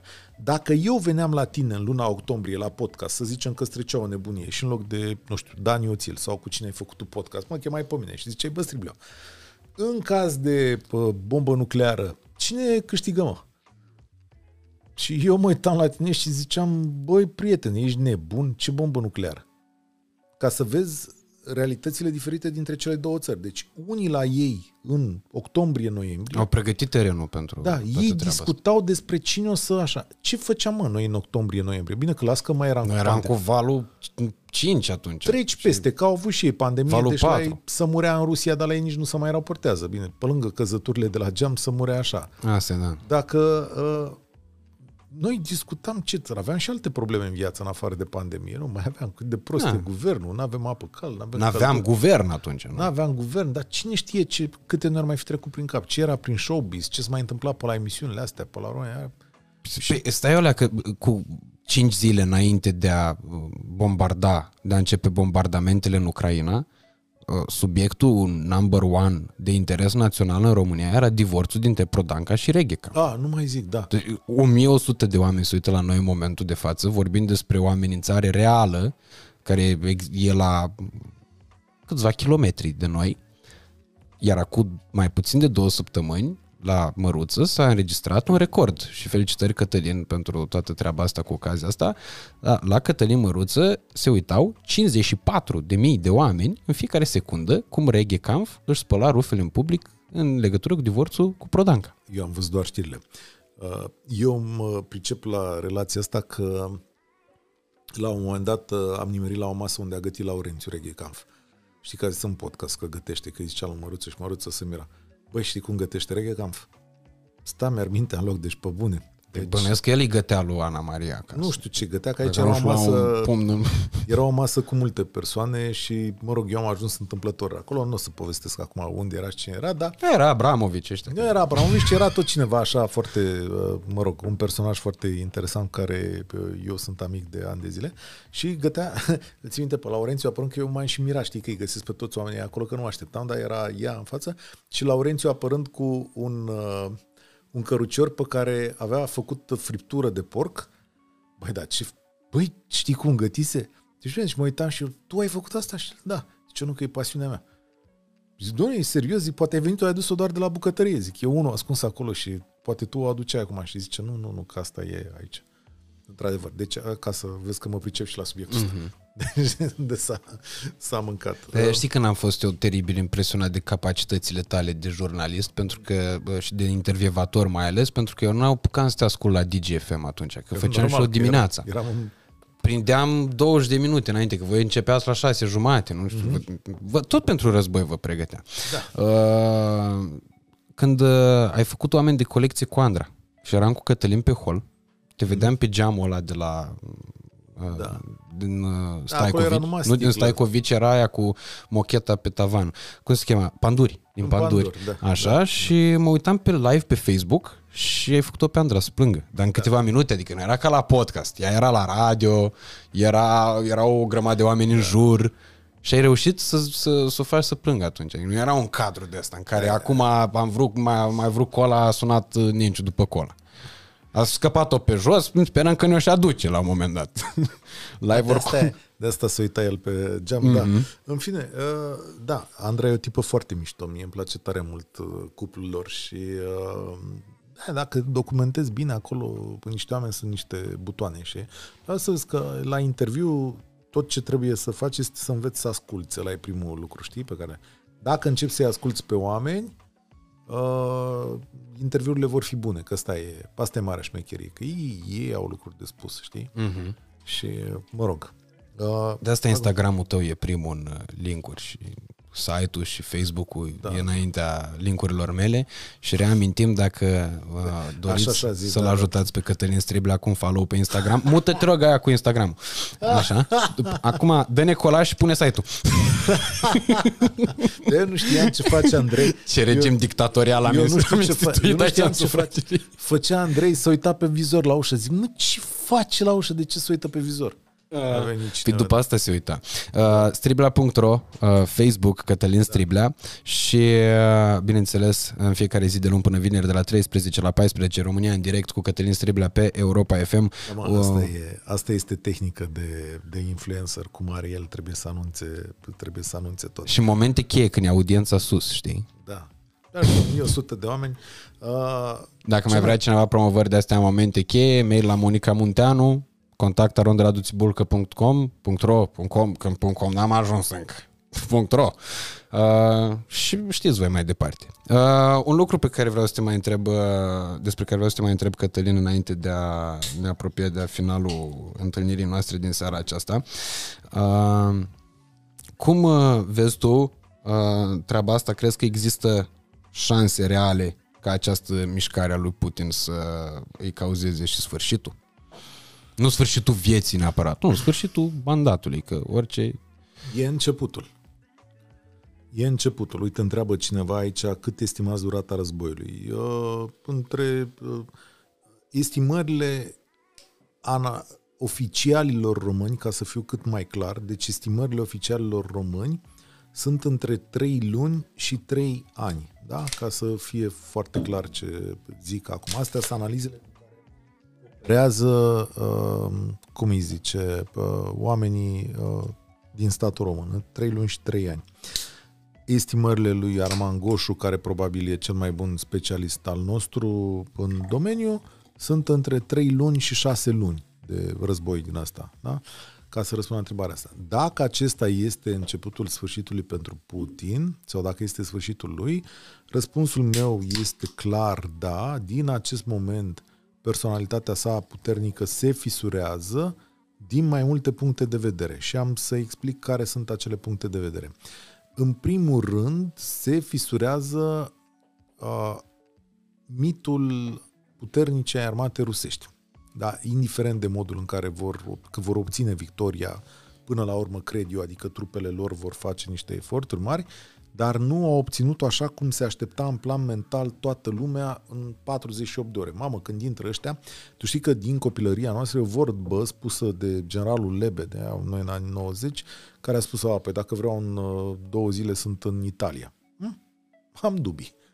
Deci, din momentul ăsta, deschide și lui microfonul. Da, da. da. Uh, Ce înseamnă realizator de radio? Imediat dintr-un mm-hmm, și-a dat seama că mi-a căzut microfonul. Păi da, cum să nu dau seama, da.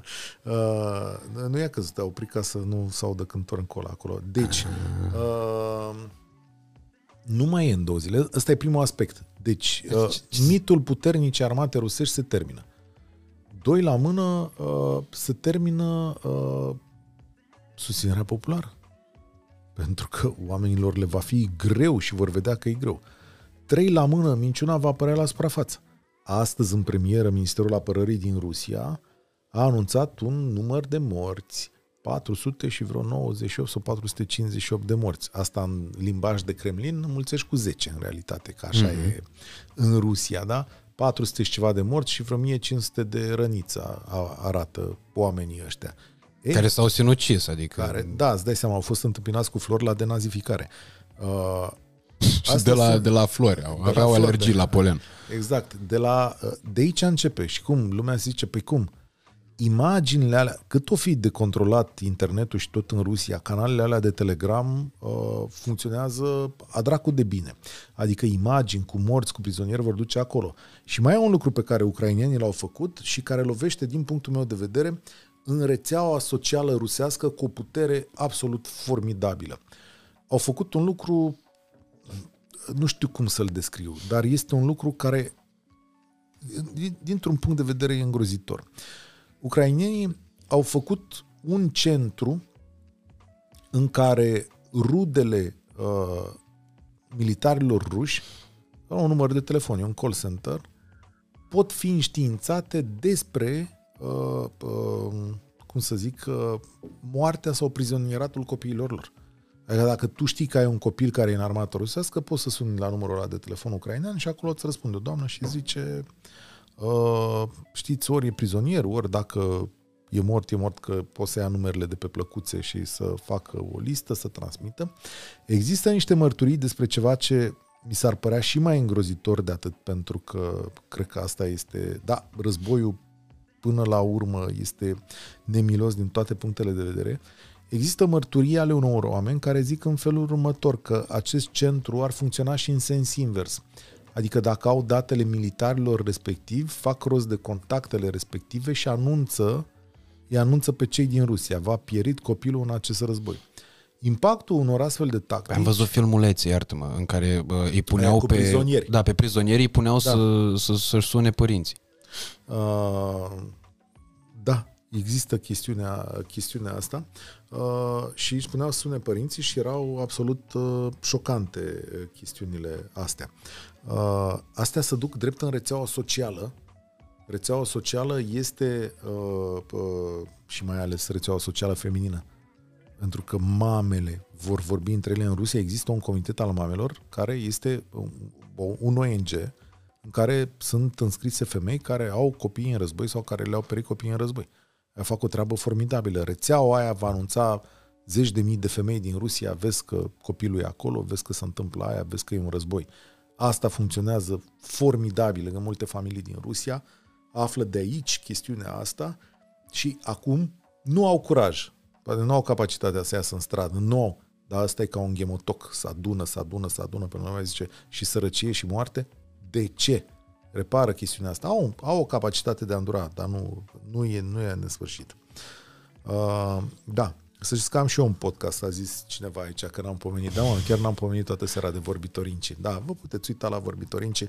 Chiar mâine, poi mâine o să apară un episod nou uh, și vorbim și acolo cu Radu Paraschivescu despre asta. E un podcast foarte mișto, Vorbitorinci, un podcast pe care eu l-am uh, descoperit încă din primele episoade, mie mi-a plăcut foarte mult și mai ales e un podcast cu o calitate a sunetului absolut extraordinară. Uh, Pentru mine e uh, foarte liniștitor la ceas de seară să ascult uh, ce, uh, ce vorbesc Cătălin și cu Radu acolo, plus că sunt două enciclopedii ambulante.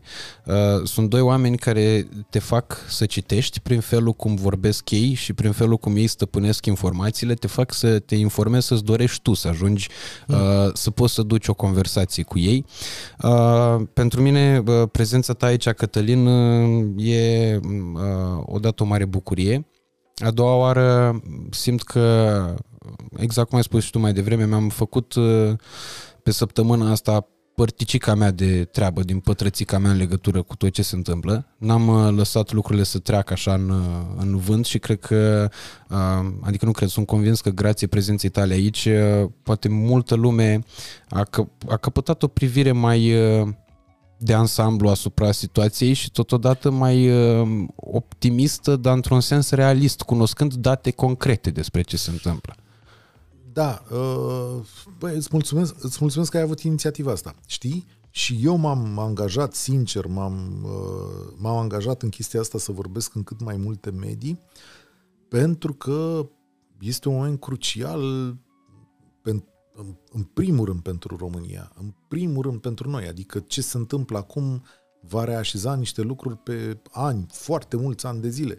Uh, chiar dacă, cum să zic, foarte mulți vor alege să plece din țara asta de frică sau zis, domnule, n-are niciun rost, trebuie mergem mai la centru, uh, aici rămân copii, rămân rădăcinile noastre, rămân neamurile noastre, până la urmă e țara noastră, adică e lucruri de, de apărat. Uh, sunt aici generații tinere, eu îți spun, generația ta, generația copilului meu, și pentru el sunt realmente speriat, adică copilul meu în 2 ani de zile e de încorporare, știi? În caz că se întâmplă o nenorocire, uh, e la vârsta cea mai crudă la care să plece la război, exact cum sunt militarii ruși de vezi la 18, 19, 20 de ani, când de fapt nu ești nici copil, nici bărbat, adică ești victimă sigură în toată povestea, povestea asta. Și uh, îmi dau seama că noi trebuie să fim informați și pregătiți pentru o posibilă schimbare fundamentală în viața noastră. De fapt, ăsta e demersul nostru. Trebuie să fim pregătiți și să luăm uh, măsurile necesare. Asta nu mai e o joacă, nu mai e o politică, uh, nu mai e politică de aia multă, știi, ca sportivii. Ei, noi nu ne băgăm în politică. Mm-hmm. Asta e reproșam eu lui uh, domnul Medvedev, Daniel Medvedev sau Mariei Șarapova. Prieteni, a, noi nu facem politică, cum zice, nu, nu, nu, asta nu mai e politică. Asta este moarte. Asta este moarte, aici se întâmplă lucruri îngrozitoare. Da? Maria Șarapova a pus ceva pe Instagram, pe story și a zis mi-aș dori să fie pace în lume, să nu mai sufere nu știu ce, după care s-a fotografiat cu o poșetă Dior. Nu merge, fata. Nu merge. Vorbești rusește? Vorbește cu oamenii aia. Spune-le, băi, e o nenorocire. Vedeți ce faceți cu nebunul. Daniel Medvedev, la fel. Să fie pace în lume. Eu, cu visurile copilului, v-am spus eu la Australian Open, nu merge, prietene. Te duci și spui, acolo, știu că vă e frică. Recunosc că vă e frică, da? Recunosc că lui Medvedev s-ar putea să fie frică că l omoară, da? Cum l-au omorât ăștia și i-au omorât și pe alții, da? Dar tot poți să zici, prieteni, uitați, trupele noastre sunt acolo, eu nu sunt de acord cu treaba asta. Ți-e teamă că o să mori de la lucrul ăsta? Societatea occidentală responsabilă le-au dat oamenilor ca Sharapova sau ca Medvedev, le-au dat bani, e adevărat, pentru munca lor, pentru munca lor multă și pentru talentul lor deosebit, dar le-a pus și responsabilitatea în cârcă. Da? Să știi că l-admir mai mult pe Djokovic în chestiunea asta. Djokovic a spus ce avea de spus în bătălia lui. Uh-huh. Astăzi n-a vorbit. Sigur că și Djokovic tace când vine vorba de nenorocirea cu războiul, dar hai să zicem, bă, poate nu e războiul lui, poate, na, cine știe. Deși Serbia e prins acolo. Dar Djokovic când a avut probleme cu uh, politica sau cu vaccinul sau cu decizia din Australia, Djokovic a zis, uh, da mă, și nu vreau să mă vaccinez. Uh-huh. Da, vă aștept și, și consider că e nedrept să mă băgați o substanță în corp. Are o opinie. Da? Sigur că pentru opinia asta nu o să-l omoare nimeni, dar poate să-l omoare financiar sau are mult de pierdut, nu o să meargă la turneele alea. Uh, omul și-a asumat. Aici e mult mai complicat. Da, și meciul e mult mai mare. Când copiii adversarilor tăi mor pe teren, când familia Elenei Zvitolina probabil este în Ucraina și fetei ăleia este frică pentru neamul ei extins, cum o să joci? Ce o să faci? Port, poți să porți meciul împotriva ei fără să spui Elena îmi pare rău pentru ce se întâmplă? Și nu să o spui ei la ureche, ci să o spui în gura mare, să spuneți, astăzi am un meci cu Elena Zvitolina și dincolo de adversitatea sportivă, vreau să vă spun că sufăr cumplit pentru neamul ei și uh, îmi pare rău. Nu că îmi cer scuze, că n-ai de ce să-ți cer scuze tu ca rus simplu pentru treaba asta. Îți spui, îmi pare rău de ceea ce se întâmplă. E o suferință cumplită pentru noi toți. A bombarda orașe, uh, locuințe, spitale, este un lucru absolut îngrozitor și este făcut și numele unei minciuni. De ce? Ăsta, ăsta este mare lucru. Uh, un mesaj pe care ai vrea să-l transmiți oamenilor care se uită la noi în uh, momentul ăsta și care urmează să se uite la noi pentru că podcastul ăsta va rămâne aici pe, pe canalul nostru. Uh, sperăm cât mai mult timp, adică să nu se întâmple nicio uh, nenorocire, că din dorința noastră și a Google-ului cu siguranță el va rămâne.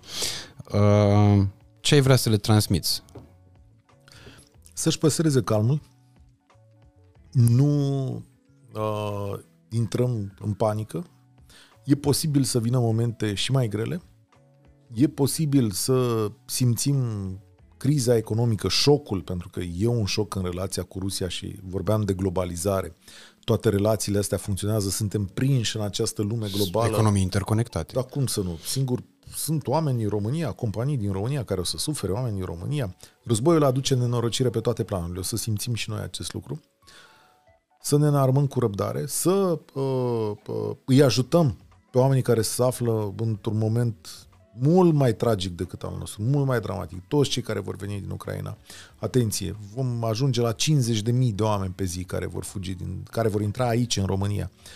Nu vor rămâne toți, jumate vor pleca, dar mulți vor rămâne aici. Au nevoie de ajutor, de tot felul de ajutoare. Locuri de muncă. Loc. Eu nu vreau, dar știi cum e.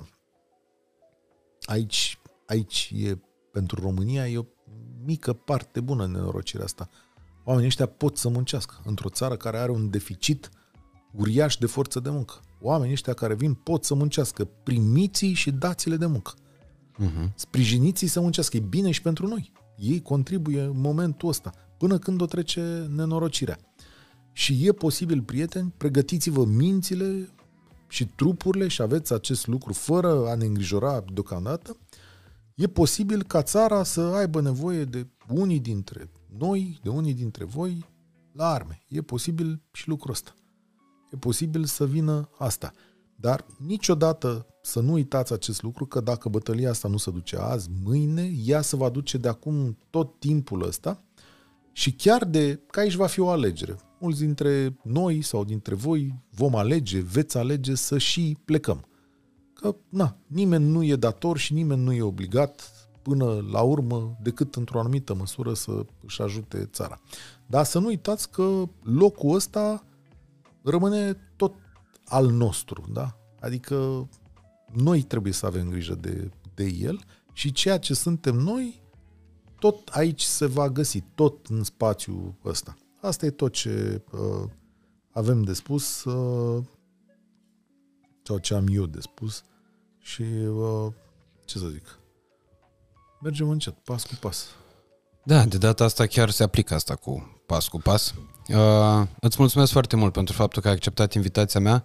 Uh, îți fac acum oficial în fața tuturor oamenilor uh, următoarea invitație la podcast uh, când uh, se termină toată nebunia asta, dacă se va termina în scenariul ăla de trei luni, să mai vorbim uh, și despre alte lucruri. Uh, Da, invită-mă când vrei tu, că mi-a făcut plăcere. Iar, Iar, uh, am două ore jumate, e cel mai mare spațiu pe care mi l-a dat cineva vreodată.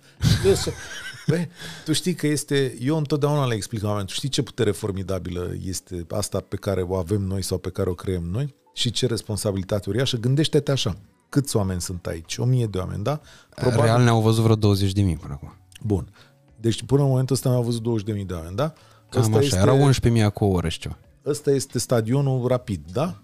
Da, Ăsta e stadionul rapid. Gândește-te tu, Radu Țibulcă, că să umple stadionul rapid 22.000 de oameni au văzut.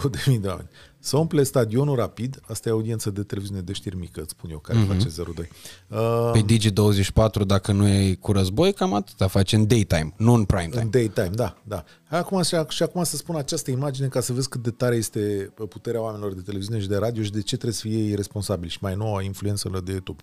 Deci să umple stadionul rapid, vine lumea acolo, pac, pac, pac, și tu, Radu Țibulcă, primești o tribună în mijloc și cineva îți zice și acum vorbește acestor oameni două ore, ei te vor asculta. Și tu poți să zici ce vrei tu. Da, numai că noi n-am primit tribuna aia, noi am invitat pe oameni pe stadionul. E rapid. adevărat, ceea ce face lucrurile mult mai frumoase. Dar la fel de responsabile, pentru că, bun, aici sunt 20.000 de oameni. Dacă când a venit Dani Oțil, au fost 400.000 sau 500.000 de oameni care s-au uitat, da? Și gândește-te cum e să te adresezi la 500.000 de oameni, ce putere formidabilă de a face bine stă în mâinile noastre. 500 de mii de oameni este ca și cum tu te-ai ridica în balon deasupra Iașului într-o zi și ai zice, băi, ieșenilor, ia fiți mă atenți la mine. Și ieșenii s-ar uita. Și Mhm. zice, ia zi, Radule. Și atunci, ce ai vrea să faci? Să fii ca Putin sau să fii ca tine? Aș vrea să fiu ca mine și aș vrea să fiu ca toți românii care au ajutat în toată această perioadă. Uh, absolut extraordinar și m-a cuprins un sentiment uh, senzațional pe care mi-e și greu să-l exprim uh, într-o formă clară, dar uh, îi uh, felicit pe fiecare în parte pentru pe toți cei care se implică, pe prietenii mei de la Iași care se duc în Vămi, ba la Siret, ba la uh, Sculeni în fiecare zi pe unde apucă, pe Claudiu Dobriță, pe profesorul Silviu Gurlui uh, și uh, vreau să vă mai spun o mică istorioară înainte de a încheia. Săptămâna asta ar fi trebuit uh, în seara asta să fie difuzat Augustin Viziru, partea a doua, e absolut senzațional, o să-l vedeți probabil, să sper săptămâna viitoare, adică sper să nu se mai întâmple vreo nenorocire mai mare decât uh, ce s-a întâmplat până acum, până săptămâna viitoare. Uh, iar la filmare ar fi trebuit să vină Ștefan Mandachi. L-am sunat pe Ștefan pentru că i-am zis că vreau să merg eu mâine la Suceava împreună cu domnul Encione și cu o gașcă de la Iași. Nu știu dacă o să mergem mâine sau sâmbătă, nu știm exact ce o să facem, pentru că Ștefan, când mi-a răspuns, se auzeau în jurul lui două limbi, rusă și română. Uh, Am vorbit preț de un minut jumate cu el la telefon și aproape mi-a venit să plâng pentru că în acel apel am simțit uh, toate trăirile pe care le au oamenii refugiații cazați acolo la el în hotel și dincolo de faptul că multă lume spune despre el că își face reclamă profitând de chestiile astea, ceea ce a făcut omul ăla acolo e absolut extraordinar și merită felicitat și merită reclamă. Adică e uh, un gest absolut fantastic. Faptul că acolo și-au găsit liniștea sa și născut un copil la el în hotel uh, mi se pare absolut senzațional. Așadar, uh, Doamne ajută, mulțumim lui Cătălin Striblea pe care nu uitați să-l urmăriți pe toate platformele. Uh, mulțumim mult tuturor oamenilor de bine și împreună, doar împreună, cred că putem să ne bucurăm de tot ce are viața asta mai frumos de oferit și doar împreună putem trece peste tot ceea ce uh, e încercare, iar uh, dacă vreți să mai auziți despre încercări, nu uitați de ceea ce a zis Vali Vigelie, că asta a spus și Cătălin mai devreme, dacă nu se întâmpla acum, cel mai probabil urma să se întâmple. Pentru că, așa zicea și maestru, Dumnezeu când tu te duci pe un drum, te încearcă și zice, nu e drumul bun, te dă înapoi și te pune. Urci treaptă cu treaptă până ajungi în vârf, e greu, ta, când ajungi în vârf, reușești. Despre asta e vorba. Doamne ajută, o seară minunată vă dorim. Spor la treabă.